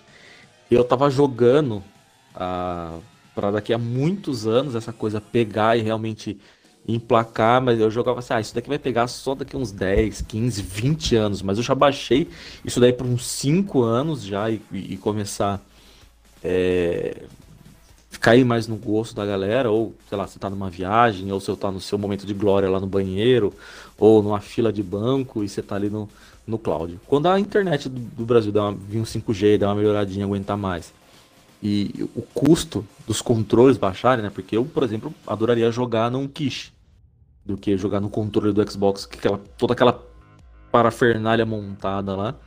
Eu acho que me incomodaria um pouco. Mas também tem os jogos que estão muito otimizados e tem o controle do toque na tela. Eu já testei vários e funciona muito bem. É óbvio que não é o ideal para um jogo desse, mas funciona muito bem. O, o, Killer Instinct, o Minecraft Dungeon, eu testei bastante eles e dá para você jogar sem nenhum problema. Então, eu tô apaixonado pelo xCloud, cara. Tô apaixonado. É, faço das, minhas, das palavras do, do Oráculo as minhas também. É, é basicamente isso. Tenho utilizado aqui e ali, bem difícil o cloud, porque né, é, assim, no trabalho eu não tenho tempo. É óbvio que ninguém, né? Faz para almoçar alguma coisa, mas assim, eu não tenho esse tempo ali para parar e ficar pegando. É bem difícil de, de, de usar o cloud. E algumas vezes aqui em casa mesmo, eu tô ali, não tô aqui no, no, no, estúdio, tô no, lá, no sofá, no outro quarto, algum outro lugar, aí eu pego o celular e abro alguma coisa ali bobinha, algum joguinho bobinho e faço uma brin brinco um pouquinho. E realmente foi um negócio muito bacana mesmo. Já vi muita gente que não comprou o console e tá só no cloud.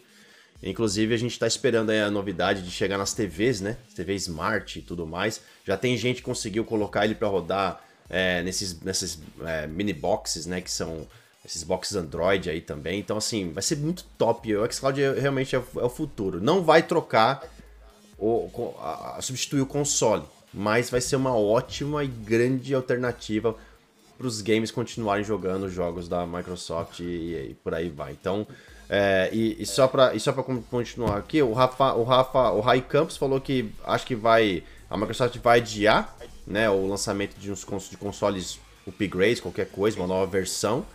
O Rafael 4858 falou que também não vai ter, aliás, que não vai ter também Xbox novo, né? E o Mr. Lip falou que podia ter um Series S com leitor. A galera gostaria de ver um Series S com um leitorzinho ali para ficar mais Não.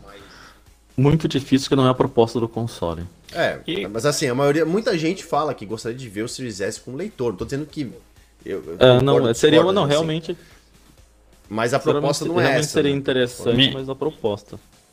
Minha opinião é o seguinte: Hum. Microsoft, pra sair da sinuca de bico, Hum. eu sei que você investiu muito bilhões pra desenvolver o Series S, tá vendendo aí, mas a minha, meu pensamento é assim, ó, não sou acionista, não tenho ideia nenhuma de mercado, mas minha ideia, minha ideia de leigo seria, cara, vamos lançar um upgrade pro Xbox Series X daqui uns anos, e aí a gente para de produzir o Series S e coloca o Series X padrão que é de hoje no preço do Series S. E aí fala, olha, quem quiser um console é, esse aqui passou a ser o nosso Series S e esse daqui agora, Series X Pro, é mais caro. Se você quer um produto mais premium, você tem um produto mais premium aqui. Agora, se você não pode pagar muito por esse outro novo aqui, você continua no seu Series X aí. Vai continuar sendo um console poderoso, enfim, vai abrir porta para outras pessoas.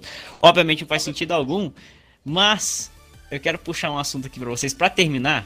Para terminar, Hum. tá?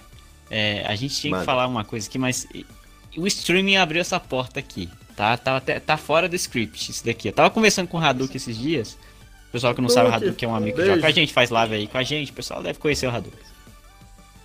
E eu tava conversando com o Hadouken eu falei, cara, o streaming é legal. O streaming é legal, né?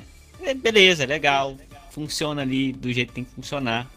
Mas pra mim, tá? Pra mim, ainda teria que ter um console portátil. Eu falei com o Hadouken, falei, Hadouken, eu queria muito que tivesse um portátil do Xbox que pudesse instalar o jogo independente da internet eu levar e jogar e a hora que eu conectasse no Xbox Live, por exemplo, desbloqueasse as conquistas. O que os senhores é, têm a dizer sobre isso? Obviamente o xCloud aí fecha essas portas, acredito eu, né?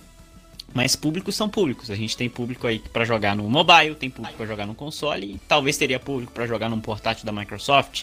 Será que daria certo um, um- um Xbox portátil aí com jogos portados pra ele ou não? Depende. Basicamente, Opa. desculpa, Oráculo, já falar, fala você primeiro. Não, não, pode falar, depois eu emendo. Não, é bem rápido, minha parte é bem rápida, assim.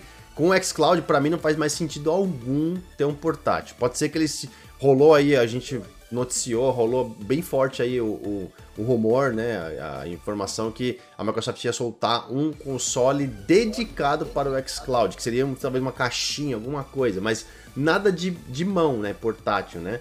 Eu acho que hoje em dia, com, por exemplo, com a chegada do, do Bem, que é caro, mas você tem o Kish, que é um adaptador para colocar o celular, ou, ou talvez algum outro que chegue com um custo mais barato, que não seja tão caro quanto o Kish, vai acabar com essa questão de você precisar ter um portátil. Você simplesmente vai pegar o seu celular e colocar ele ali, encaixar ele ali e vai jogar. Então, eu não vejo necessidade de você, por exemplo, que a Nintendo fez com o Switch, por exemplo, de ter um console que você é um portátil e você liga no seu dock e vira um console de mesa, né?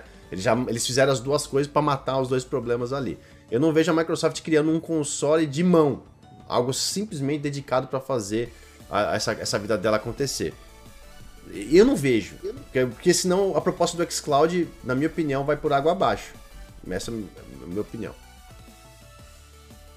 Eu acho também que o, o Cloud, ele, o Claudião, né, que é o Cadu que fala, ele meio que Claudião. tornou inviável a, o portátil, mas é, tem aquela questão da internet, que talvez impulsionaria a, a- a criação de um, de um console portátil. Mas é, para que jogar que tipo de jogo? O que, que você ia jogar? Você os mesmos jogos que você joga no teu Xbox, você vai instalar um, um Forza Horizon num, num cartão de memória, na, uma memória interna, num cartão de memória, ou vai vender os- aqueles cartõezinhos iguais eram do daqueles dos Nintendo, né, que você comprava um cartãozinho e colocava no, no console. Como é que vai ser o é assim, armazenamento? né? O O Switch é assim, é o também é? cartãozinho. É o cartãozinho. Como é que vai funcionar? Eles vão, eles vão criar um dispositivo de, pra, Oh. de 120 GB para você instalar? Ou quanto que ele vai ter de memória interna É. para você, pra Esse é o instalar? problema. Os jogos da Microsoft estão sendo otimizados, cara, para ter uma Então, qualidade né, é, imbatível. Então, como é que você vai colocar, por exemplo, um. um- assim, claro, você, aí você teria que otimizar para um pro portátil. Então, um jogo Sim. que tem 100, 180. Pega um Quantum Break com 180 GB, entendeu? E reduz ele, faz uma portabilidade absurda para ele ficar com 15. dá um downgradezinho para ele. é, Exatamente. 10%. Tem que, Entendeu? tem que ser, tem que ser feito É, um trabalho mas- muito grande em cima disso.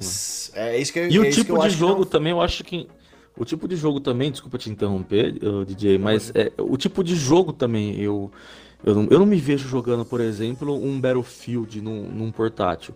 Para mim, portátil são jogos mais casuais.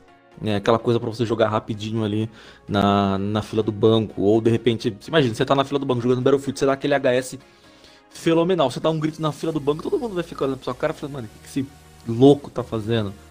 Né? Então, se tivesse um, um portátil totalmente focado no, em, em, jogos mais casuais, talvez eu acho que seria é mais, é mais legal. Mas também tem aquele público, a galera que gostaria de jogar um Battlefield na fila do banco, não tem problema nenhum. Se eles veem que tem público, com certeza eles vão fazer, mas eu não sei se tem tanto público assim. Existe esse público, mas não sei se é o suficiente para incentivar eles a criarem um, um lançarem um, um, console portátil. Mas é aquela coisa da opção, né? Se tiver opção, tá aí pra quem quiser.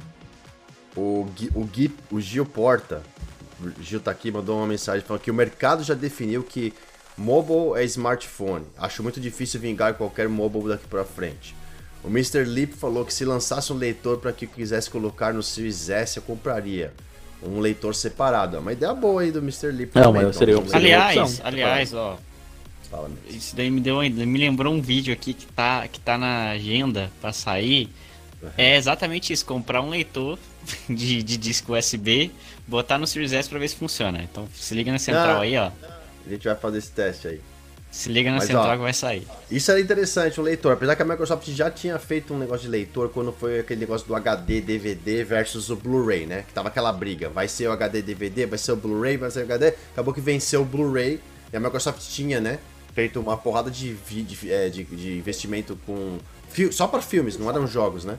E era um leitor chamava HD DVD, que era um, um tipo um Blu-ray, mas com uma tecnologia que a Microsoft estava oferecendo. E a Sony com outros estúdios oferecendo o Blu-ray, aí ficou o Blu-ray, aí o Blu-ray ganhou o mercado aí para seguir futuro. Então, pode ser que também seja uma opção, mas assim, o que eu falo é o seguinte, com as duas questões, tanto com o que o Gil Porta falou, com o negócio de smartphones ou jogos com portátil aí, com relação a um a gente tem que pegar o que já aconteceu no passado e os aprendizados. Né? Mercado, empresas que trabalham com produtos, elas usam muito o que passou, o que já foi o que aprenderam, porque o mundo gira, as, os consumidores eles vão, vão se reciclando. Hoje você uhum. atinge um público que nasceu há pouco tempo, um público que já está acompanhando há um bom tempo e um público que já é um velho que está migrando. Então está sempre em migração o mercado. Então você o que você aprendeu no passado, você não vai aplicar de novo no futuro. Então, tanto a questão, por exemplo, a Sony teve o seu, seu portátil, né? O PS Vita, tinha o PSP, não sei qual dos dois que veio primeiro, que, enfim, não lembro agora. Mas, pelo que, até onde eu sei, me corrija se eu estiver errado, acabou, né? Não existe mais portátil é, da Sony. Não, não existe mais. Se a Sony, que era, digamos assim, a bambam no mercado de portátil, Portátil sempre, desde que veio, desde lá dos primórdios, Game Boy, Game Gear e por aí vai, né? Se eles literalmente foram ficando para trás, é significa que algum mercado tem tomado um, um, um, rumo onde os portáteis não estão sendo mais necessários no, no fluxo de vou vender um console de mão que tem que vir com o jogo separado, porque ele precisa rodar ali né? Hoje você tem o digital também, você pode, mas tem que ter um chip, um cartão. Esse cartão é limitado, então ele vai limitar você a baixar X jogo. Aí tem a conversão, quer dizer, aí tem que ter o estudo converter o jogo para ficar muito pequeno, enxuto, tal. Eu acho que isso já foi mostrado que não é mais o não é mais foco console de mão. A Nintendo ainda consegue fazer não sei como eles acertaram, mas a Nintendo é a Nintendo, a gente, né, nem discute porque ninguém entende nada daquilo que eles fazem, mas é a Nintendo. O que, o que a Microsoft faz hoje é trazer pro digital, pro xCloud. Acabou com todos os problemas de armazenamento, acabou com os problemas de criar um console de mão e por aí vai. Então, na minha opinião, foi é o, é o home run do momento da micro, do, que aconteceu. E se a, a Sony, que era uma líder na parte de portátil, acabou com as suas linhas de portátil e não tem nem previsão de lançar algo novo, né? É porque realmente da visão corporativa não tem mais sentido. Mesma coisa vale para o leitor separado, o leitor externo, né? Ou seja, a Microsoft tentou fazer isso, um leitor conectado. Isso já vem do passado, lá do começo, não sei de que época, quando a Sega anexou o Sega CD com o Mega Drive, né? Ou seja, você comprava um leitor de disco para jogos que vinham e foi um meio que não tão bom, né? Mercadologicamente falando. Então a gente já vê aí sinais de coisas que para games que não funcionam, certo? Mas, de novo, o que está ditando nesse momento são consoles de alta capacidade que estão basicamente dando dando trabalhos para PCs de médio a alta potência, certo? Consoles, é, a Microsoft vindo com o xCloud, pioneira nessa questão, né? Pioneira. Em várias que pode falar, ah, mas o GeForce Now, o Stadia da Google, não.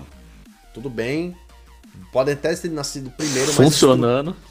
É, Funcionando. mas a estrutura e arquitetura que a Microsoft desenvolveu para o xCloud é única, pioneira da parte deles com os servidores e tudo mais que foi feito. Então, hoje você engloba tudo dentro desse, desse mundo e a gente tem, para mim, a, a, a, regra que o mercado está sendo, tá, como eles falam, né, o tom, da, o tom da música, o tom que vai ser ditado nos próximos anos até que alguma coisa nova apareça aí. Essa é a minha opinião com relação a esses dois assuntos. Perfeito, senhores. Ó, de assuntos hoje a gente está lá no, final da lista, que é o último Passo. assunto, na verdade, só para Posso pode, levantar pode um? que você levantou pode, aí, posso levantar um aqui? Aí, vai que nós o, eu, eu, o, o VR era uma coisa que eu também eu tinha um pouco um pé atrás, eu tinha um, um preconceitozinho assim, eu, os óculos VR, e mas esse final de semana eu testei, joguei o Resident Evil 4, se eu não me engano, e alguns outros jogos lá. E eu falei, olha que negócio é divertido. E agora eu comecei a pensar, e se tivesse alguma coisa assim pro. pro, pro, pro... Já, já me imaginei jogando um Flight Simulator, eu até comentei com, com o DJ esses, esses dias atrás sobre o Flight Simulator no, no VR. Que ele jogou o Flight Simulator no VR, já imaginei o Ace Combat, já imaginei um Forza. Aí eu fiquei pensando, poxa, eu acho que. O Microsoft, será que não rola? Não, um... falando, pegando esse gancho aí, eu fico pensando, por que, que a Microsoft não precisa fazer? Chega aí na Oculus, por exemplo, e fala, olha, é. ser parceiro, cara. Ser parceiro. Exatamente. A Microsoft é boa em parceria, né? Vai cara? rodar aqui agora, vai rodar aqui agora. Mas eu posso falar, ao mesmo tempo que vocês estão falando isso, que é simplesmente, né, parece fácil, a Microsoft é a mais burocrata, tá certo o termo burocrata, né, burocracia, né? É a mais burocrata na questão de... É, como é que fala? É o termo, esqueci. É compatibilidade de, acess de acessórios, cara é a mais chata. E eu digo isso porque quem tá vendo aqui, ó, na minha tela, tá vendo que eu tenho aqui um volante ali, eu tenho um cockpit, né? Um cockpit meu, eu tenho um volante, uma série bem, né, simulação da Fanatec, uma, uma digamos, linhas de simulação pro. Não estamos falando de Logitech, nem de Trustmaster, nem nada. Estamos falando de um volante nível profissional, certo? Da linha de profissional. Ele é otimizado. Eu comprei, inclusive, um volante que a empresa disse que é otimizado para Xbox. É um volante de Fórmula 1, um monte de botão, um monte de chavinha para virar tal. Caramba, tô feliz pra caramba. Fui lá e comprei. Era meu primeiro da nova geração de volantes Ultra Mega Pica da Galáxia. Já comprei o combo Pro, certo? Investi uma graninha, fui lá, falei, fazer isso aí vai ficar para sempre para mim, tá ótimo, tô feliz. Chegou em casa, montei todo o negócio, peguei meu, o Xbox, coloquei um, jo um jogo de corrida, Aceto Corsa Competizione, que eu gosto muito, de carros de GT3. Uh, ah, coloquei o volante e ele só funciona medo de botão. Aí eu falei, eu tô fazendo alguma coisa errada. Não é possível.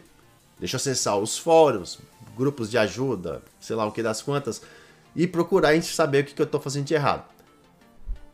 Rapidamente, no site do, do fabricante, da empresa, Fanatec, que vende, lá no final da página, no rodapé, naquela fonte Arial 5, está escrito lá que é um volante otimizado para Xbox, porém, porém, não garantem o funcionamento de todos os, os um, as funcionalidades que tem no, no, no, no volante.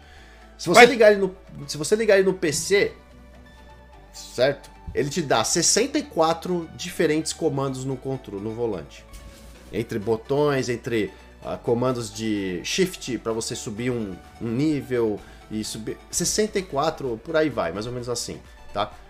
No Xbox ele funciona como se fosse um controle. Então ele tem lá o seu RT, LT, os dois gatilhos, os dois bumpers, RB, LB e os, os quatro botões do negócio, X, Y, A, B e tal, e é, é, se, só os botões que se assemelham ao controle estão liberados pela Microsoft no volante. Isso a empresa coloca depois numa outra linha dizendo que a Microsoft não disponibiliza, não autoriza ou não libera uso da compatibilidade completa do Xbox com esse tipo de acessório. Então, ou seja, é um produto que foi lançado, tá lá na caixa, tem o logo lá para é, otimizado pro Xbox, tá o logo. Você fala, bom, comprar o volante, estourei, né? Tem 50 botão no volante, eu vou fazer tudo que eu quiser. E não funciona.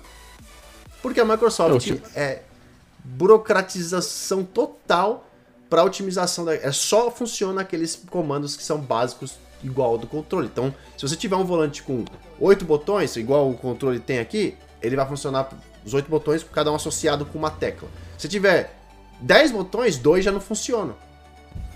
Só funciona no PC, que aí você pode o PC adicionar qualquer coisa que tem. Agora, Vamos lá do outro lado da rua, e nessa vez eu tenho que falar que realmente a Sony, a Sony deu uma bola dentro.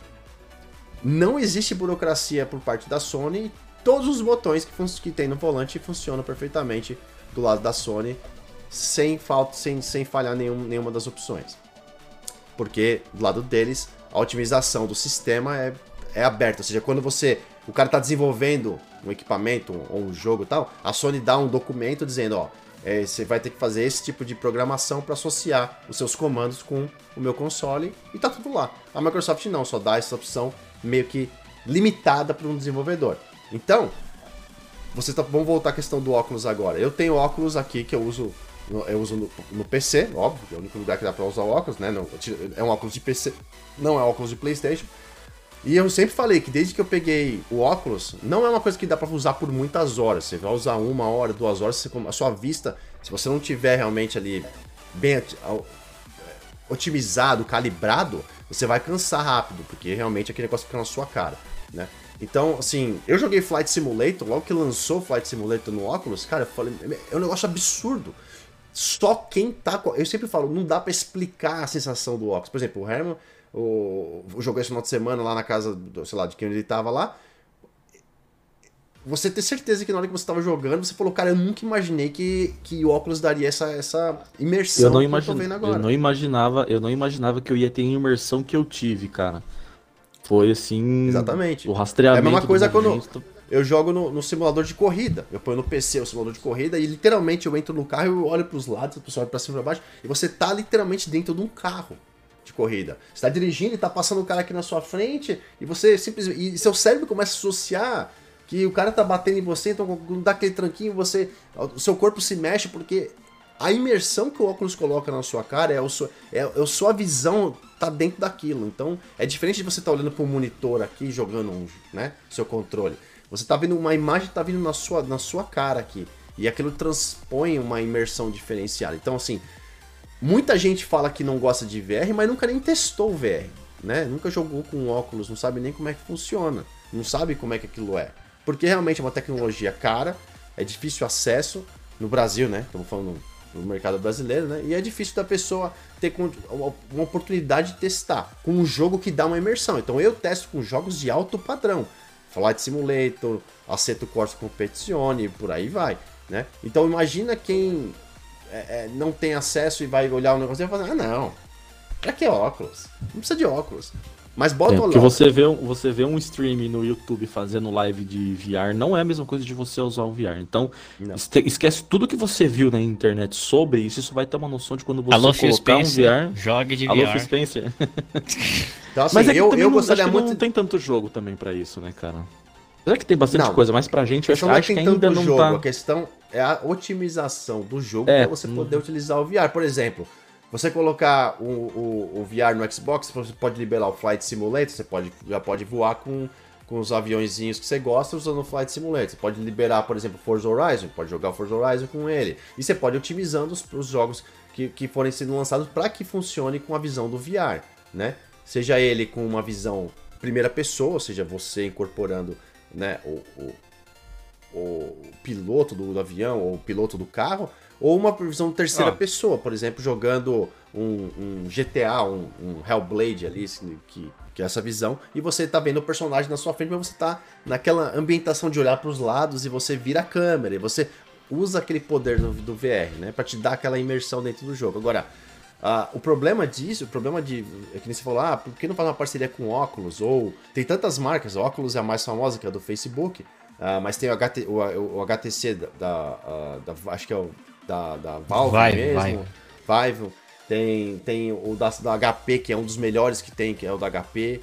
Tem outros óculos até já em 8K que os caras usam para fazer umas coisas absurdas. Então, assim, por que, que não, não liberar o pra Xbox? fazer aquilo pra... que você tá pensando. Exato. Entendeu? Mas por que, que você. Não é simplesmente você otimizar o, o, jogo.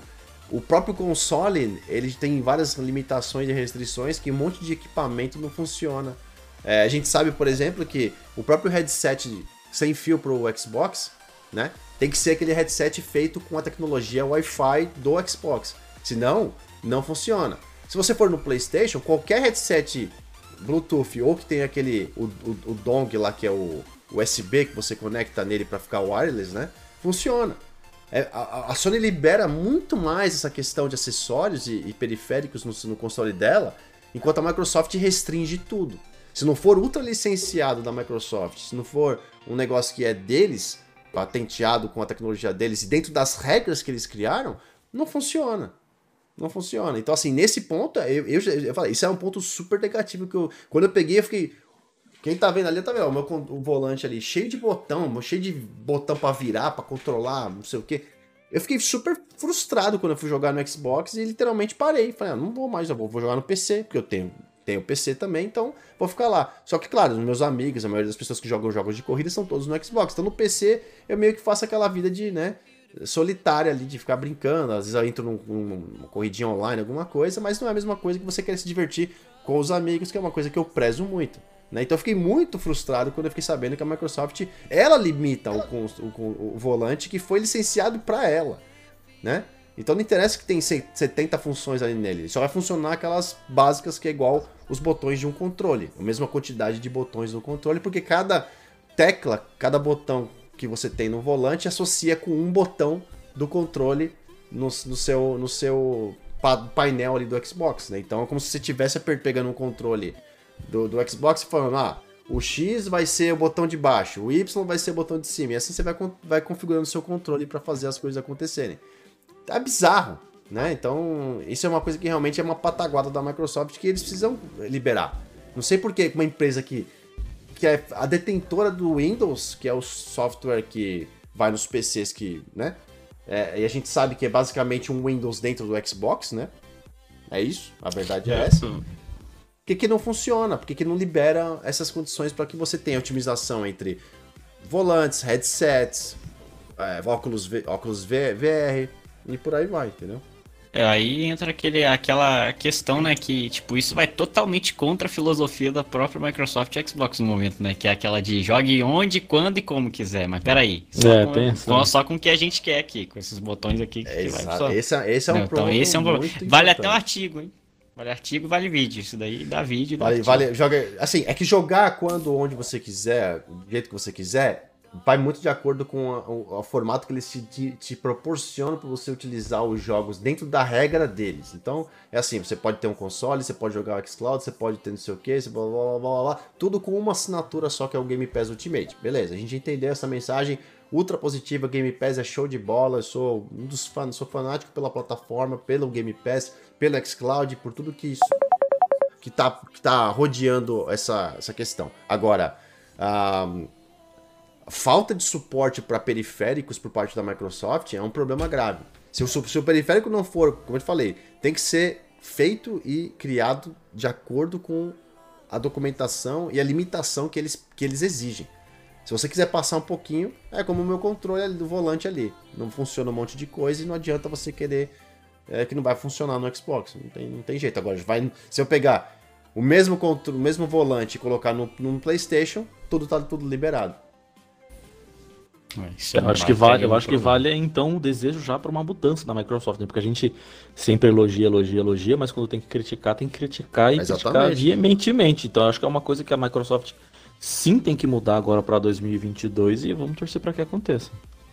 É, não, e, e Caio, você foi muito feliz da sua parte trazer esse, esse, esse negócio do VR que, que, que acabou levando esse, esse, tópico meu de falar desses, desses é, acessórios e periféricos, porque realmente é uma coisa muito negativa que eu já falei em outros, outras oportunidades ao vivo, já escrevi sobre isso também.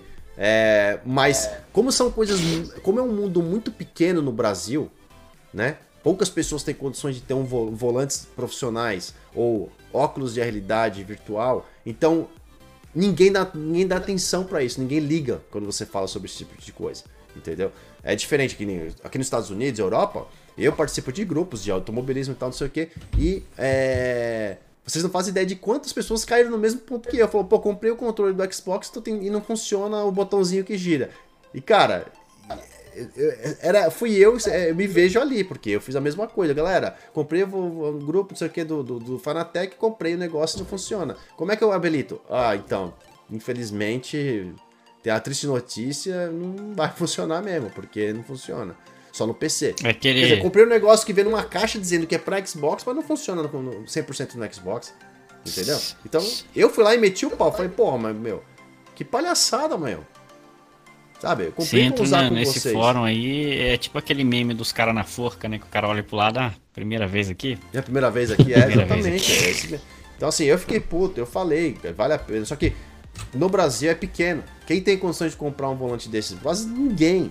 É muito caro, absurdo. Um volante da. Você mesmo aí, o Mendes, fez aí o Logitech, o novo Logitech né, que foi lançado, um ótimo, inclusive, volante de, de entrada que é uma, uma realidade quase que é, irrealidade para muitos brasileiros, né? E é um volante que é super de entrada.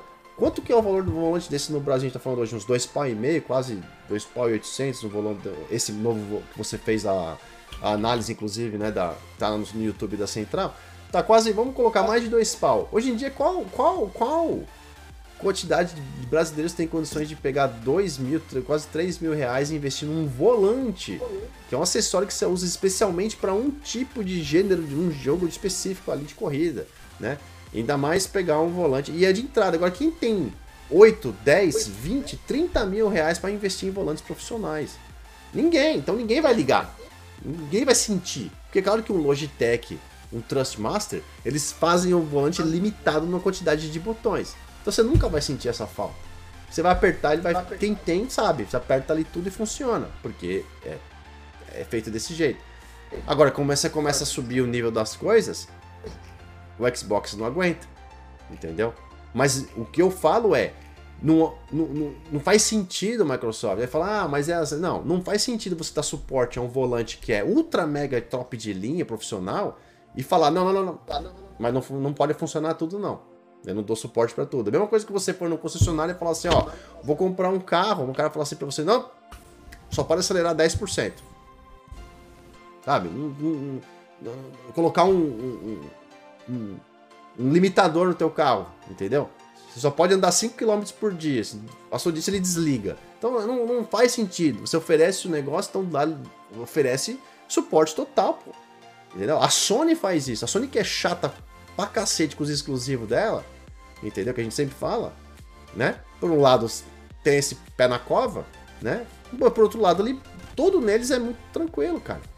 Por exemplo, o negócio do headset é uma das perguntas que mais chegam na central, né? Xbox. Pô, eu posso usar headset com, é, com USB no Xbox? Não. Não pode, não funciona. Entendeu? Mas bota no PlayStation. Funciona, normal.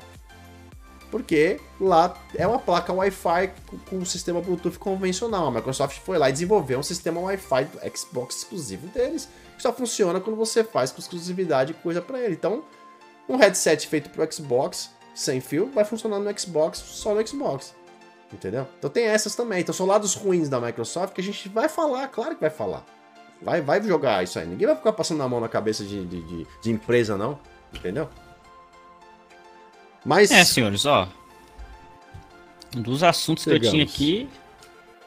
Encerraram. Não sei se os senhores querem levantar outra bola não, pra queimar eu acho aí. Que... não, acho que foi só essa mesmo. Pra mim.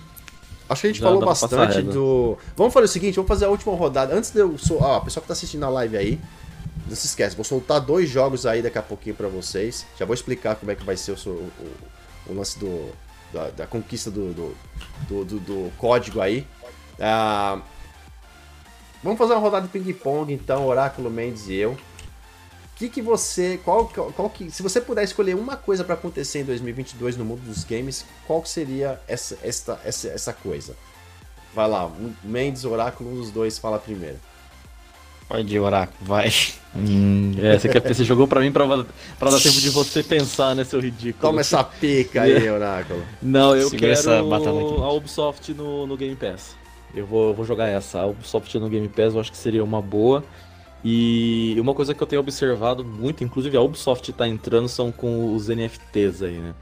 E é um, um, um, negócio que, pra gente que joga, se der para farmar um dinheirinho, nem que seja alguma coisa para você investir de volta nos seus jogos, igual é o, o Microsoft Rewards, né? Que eu, eu adoro esse, esse programa deles.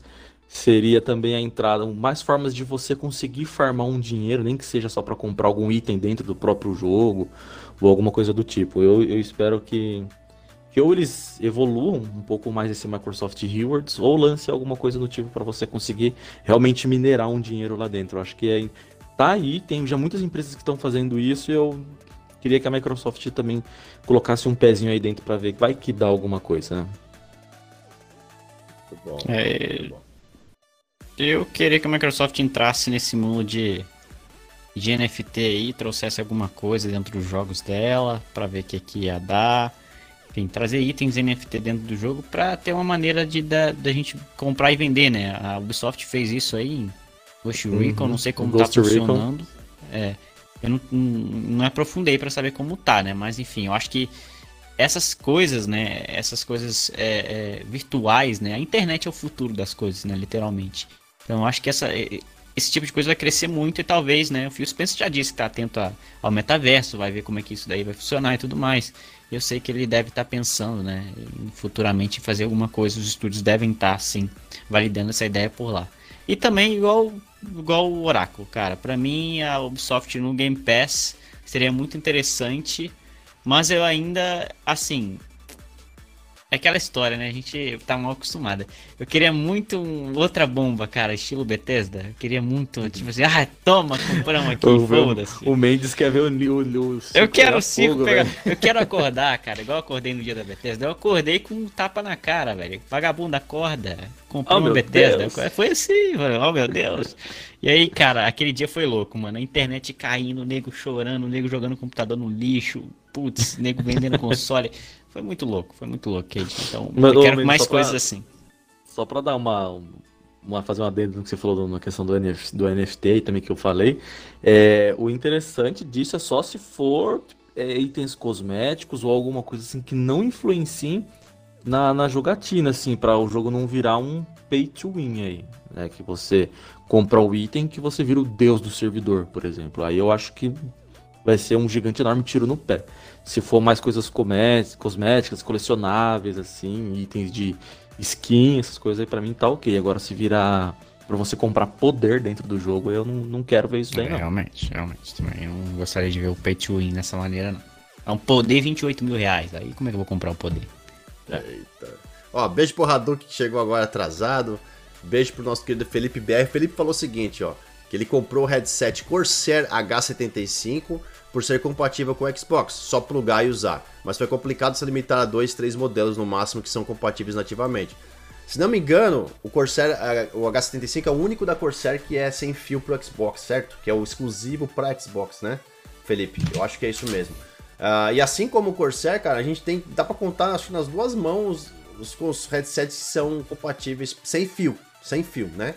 Uh, da Astro, Turtle Beach, o Corsair, tem, um, tem o próprio o headset oficial da Microsoft, tem da, acho que, esqueci o nome, uma marca, nossa, marca de, tipo de estúdio de música fudido também, esqueci o nome da, da empresa, uh, que fez também esses tempos atrás aí um puta headset é, de 500 pau, lembra? Que saiu esses tempos atrás, esqueci o nome dessa... O Bang, não sei o que. Ah, da Bang Yufin. Ah. É, Bang and Yufin. Nossa, então assim, dá pra contar isso que eu falo, tem que ser um headset otimizado pro Xbox, caso contrário, não funciona sem fio, né? E uma das maiores perguntas que chega pra gente é: ah, o headset tal funciona no Xbox? A gente sempre fala, meu, com fio funciona qualquer coisa. Desde que seu controle tem um encaixe lá, o plug ou o adaptador, você vai usar normal o headset. Agora, é, sem fio tem que ser específico para Xbox. E isso a Sony do outro lado não. Qualquer headset que se for sem fio, você consegue conectar no nosso console. Vai saber, né? Então, pessoal, olha só. Então, eu vou responder a mensagem do mês antes de soltar os códigos aí de sorteio para vocês. O que, que eu mais espero ver no ano de 2022? Cara, eu vou te falar que vocês falaram, a gente falou basicamente, vocês comentaram duas coisas mais bacanas que poderiam acontecer realmente na Microsoft, mas é, o, que eu, o que eu gostaria muito de ver, sim, continuar o trabalho, cara, é a chegada de jogos no Game Pass.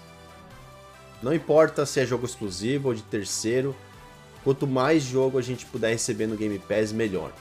É, tem a oportunidade de todo mundo jogar qualquer, qualquer coisa que quiser, jogos infantis, familiares, indies, uh, triple A, o que for, o que for. Então acho que realmente nesse ponto o Game Pass é o que está cativando cada vez mais para continuar, é, é, sabe? A gente não gasta quase muito mais com jogos, salvo promoções, ofertas que a Microsoft faz. O cara quer comprar porque ele quer ter aquele jogo para ele mesmo, entendeu? É, ou entrou no Game Pass, saiu, a galera compra, mas o Game Pass tem sido hoje a plataforma que está realmente salvando muita gente de qualquer coisa, né? Então, com uma assinatura você tem lá jogos incríveis. Eu acho que vai ficar por aí. A gente já vocês comentaram sobre Ubisoft no Game Pass, vocês comentaram sobre o NFT, comentamos também sobre novos exclusivos chegando nesse, nesse ano. Acho que eu ficaria com tipo assim, joga tudo no Game Pass que a gente vai ser feliz. E essa essa vai ser realmente a minha proposta para 2022. Não acho que esse ano vai vai ser um ano 2022 vai ser um ano com muitos muitas bombas explosivas aí de, da Microsoft. Eu acho que vai ter coisa boa no mercado no geral, mas a Microsoft eu acho que vai se focar bastante na questão do lançamento de jogos. Essa é a minha opinião. Talvez um estúdio novo chegando, um ou outro chegando aí, quem sabe, né? Mas não acho que nada de console novo, né? consoles novos, melhorados, nada disso. Talvez versões comemorativas como foi o Halo Infinite, mas nada disso na minha opinião. Então eu ficaria com os jogos chegando no Game Pass vai ser uma coisa bacana. Certo, senhores? Temos mais alguma coisa? Mendes, Oráculo? Por mim, tudo ok. Tudo liso. Tudo liso. Então, pessoal, Podcast Gamer episódio especial de final de ano. Estamos fechando com uma chave realmente dourada. Muito legal ter participado nesses bate-papos com vocês, com os nossos convidados. É, um agradecimento especial ao meu querido parceiro Oráculo que está sempre comigo aqui batendo papo ao Mendes JF86 também, que está aqui sempre que possível também batendo aquele papo show de bola. É, o Mendes, o pessoal que quiser encontrar o Mendes, inclusive quiser seguir os canais do Mendes, só seguir o nome dele aí ó, no YouTube, Mendes JF86. O cara é youtuber famosinho agora também, tá famosinho no YouTube. É, e ele é, a, famosinho, ele é a né? voz, a voz por trás dos vídeos da Central Xbox também, é nosso querido Mendes. Oráculo também sempre muito parceiro, sempre ajudando a gente. Quero desejar um feliz ano novo para vocês aí, Mendes Oráculo, toda a equipe da Central Xbox também que está sempre nos ajudando, todo mundo, Gabs, Barba, Apsen, Tutu, uh, quem mais está faltando? Cezinha, uh, Hadouken. Puta, cara, tem tanta gente por trás da Central que eu vou ficar, vai faltar lembrar de, de nome agora. E Claro que um feliz ano novo para vocês todos que estão assistindo, que assistiram, que vão assistir ou ouvir esse episódio. E lembrando que a partir desse 2022 a gente continua, se Deus quiser, fazendo os nossos, trazendo os nossos podgame, ou episódios do podcast gamer aqui todas as segundas-feiras às 8 horas da noite, salvo, claro, casos muito complicados quando minha esposa, por exemplo, não deixa eu fazer a transmissão porque é problemas de marido e mulher. Mas caso isso, estamos sempre por aqui. Pessoal que está assistindo aí, muito muito obrigado. Fiquem aí, não desliguem. Eu vou soltar dois códigos aí para vocês. Um para quem está no Facebook né, lá da central, um para quem tá no Twitch do DJ. Então, quem quiser concorrer aí também a os jogos, pode seguir a, o Twitch do DJ aqui embaixo, twitch.tv/dj. E em breve a gente, se Deus quiser, também faz umas livezinhas aí, fazendo uns gameplays para vocês. Então, dois códigos, um pro Facebook da Central e um outro pro Twitch. O lance é bem simples, eu tirei a primeira letra, primeira letra do código, tá? E o primeiro código eu vou soltar no Facebook assim que eu terminar a transmissão, para vocês não perderem né, nada que a gente está falando aqui. Então, mesma coisa no, no Twitch, faltando a primeira letra, primeira letra do código, primeiro dígito.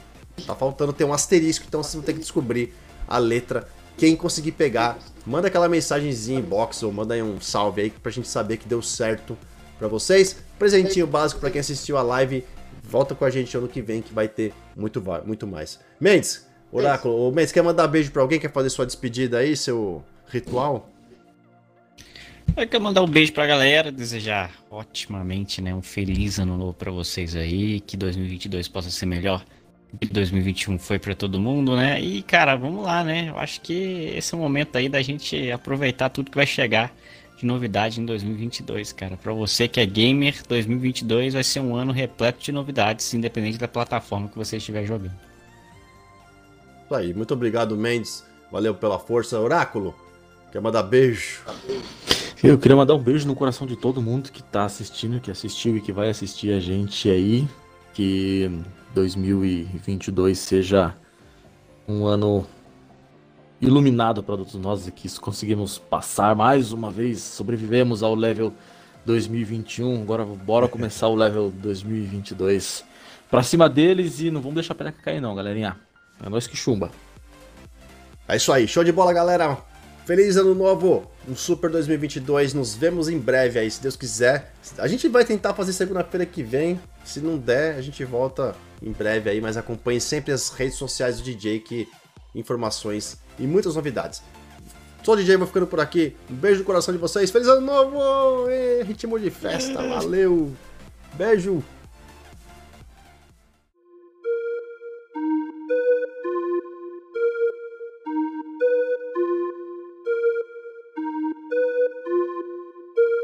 Dykes on the beat.